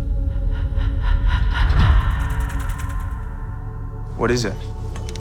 It's a puzzle. And it's almost finished. Keep going. So if I solve it, do I get a prize? I do.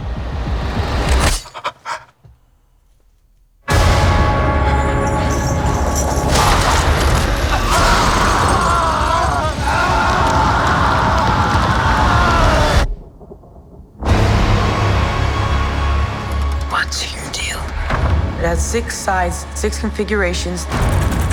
It opens up and it cuts you.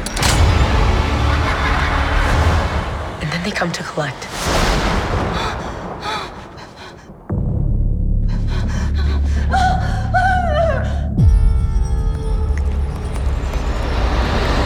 It's time. Greater delights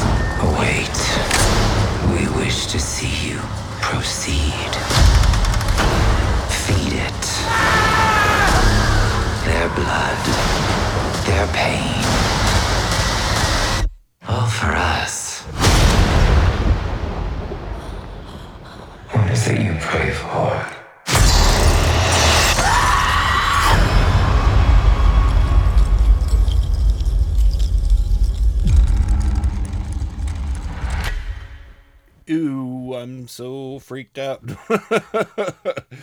the trailer is so creepy and it shows some new looks at the, some of the, the new Cenobites and wow.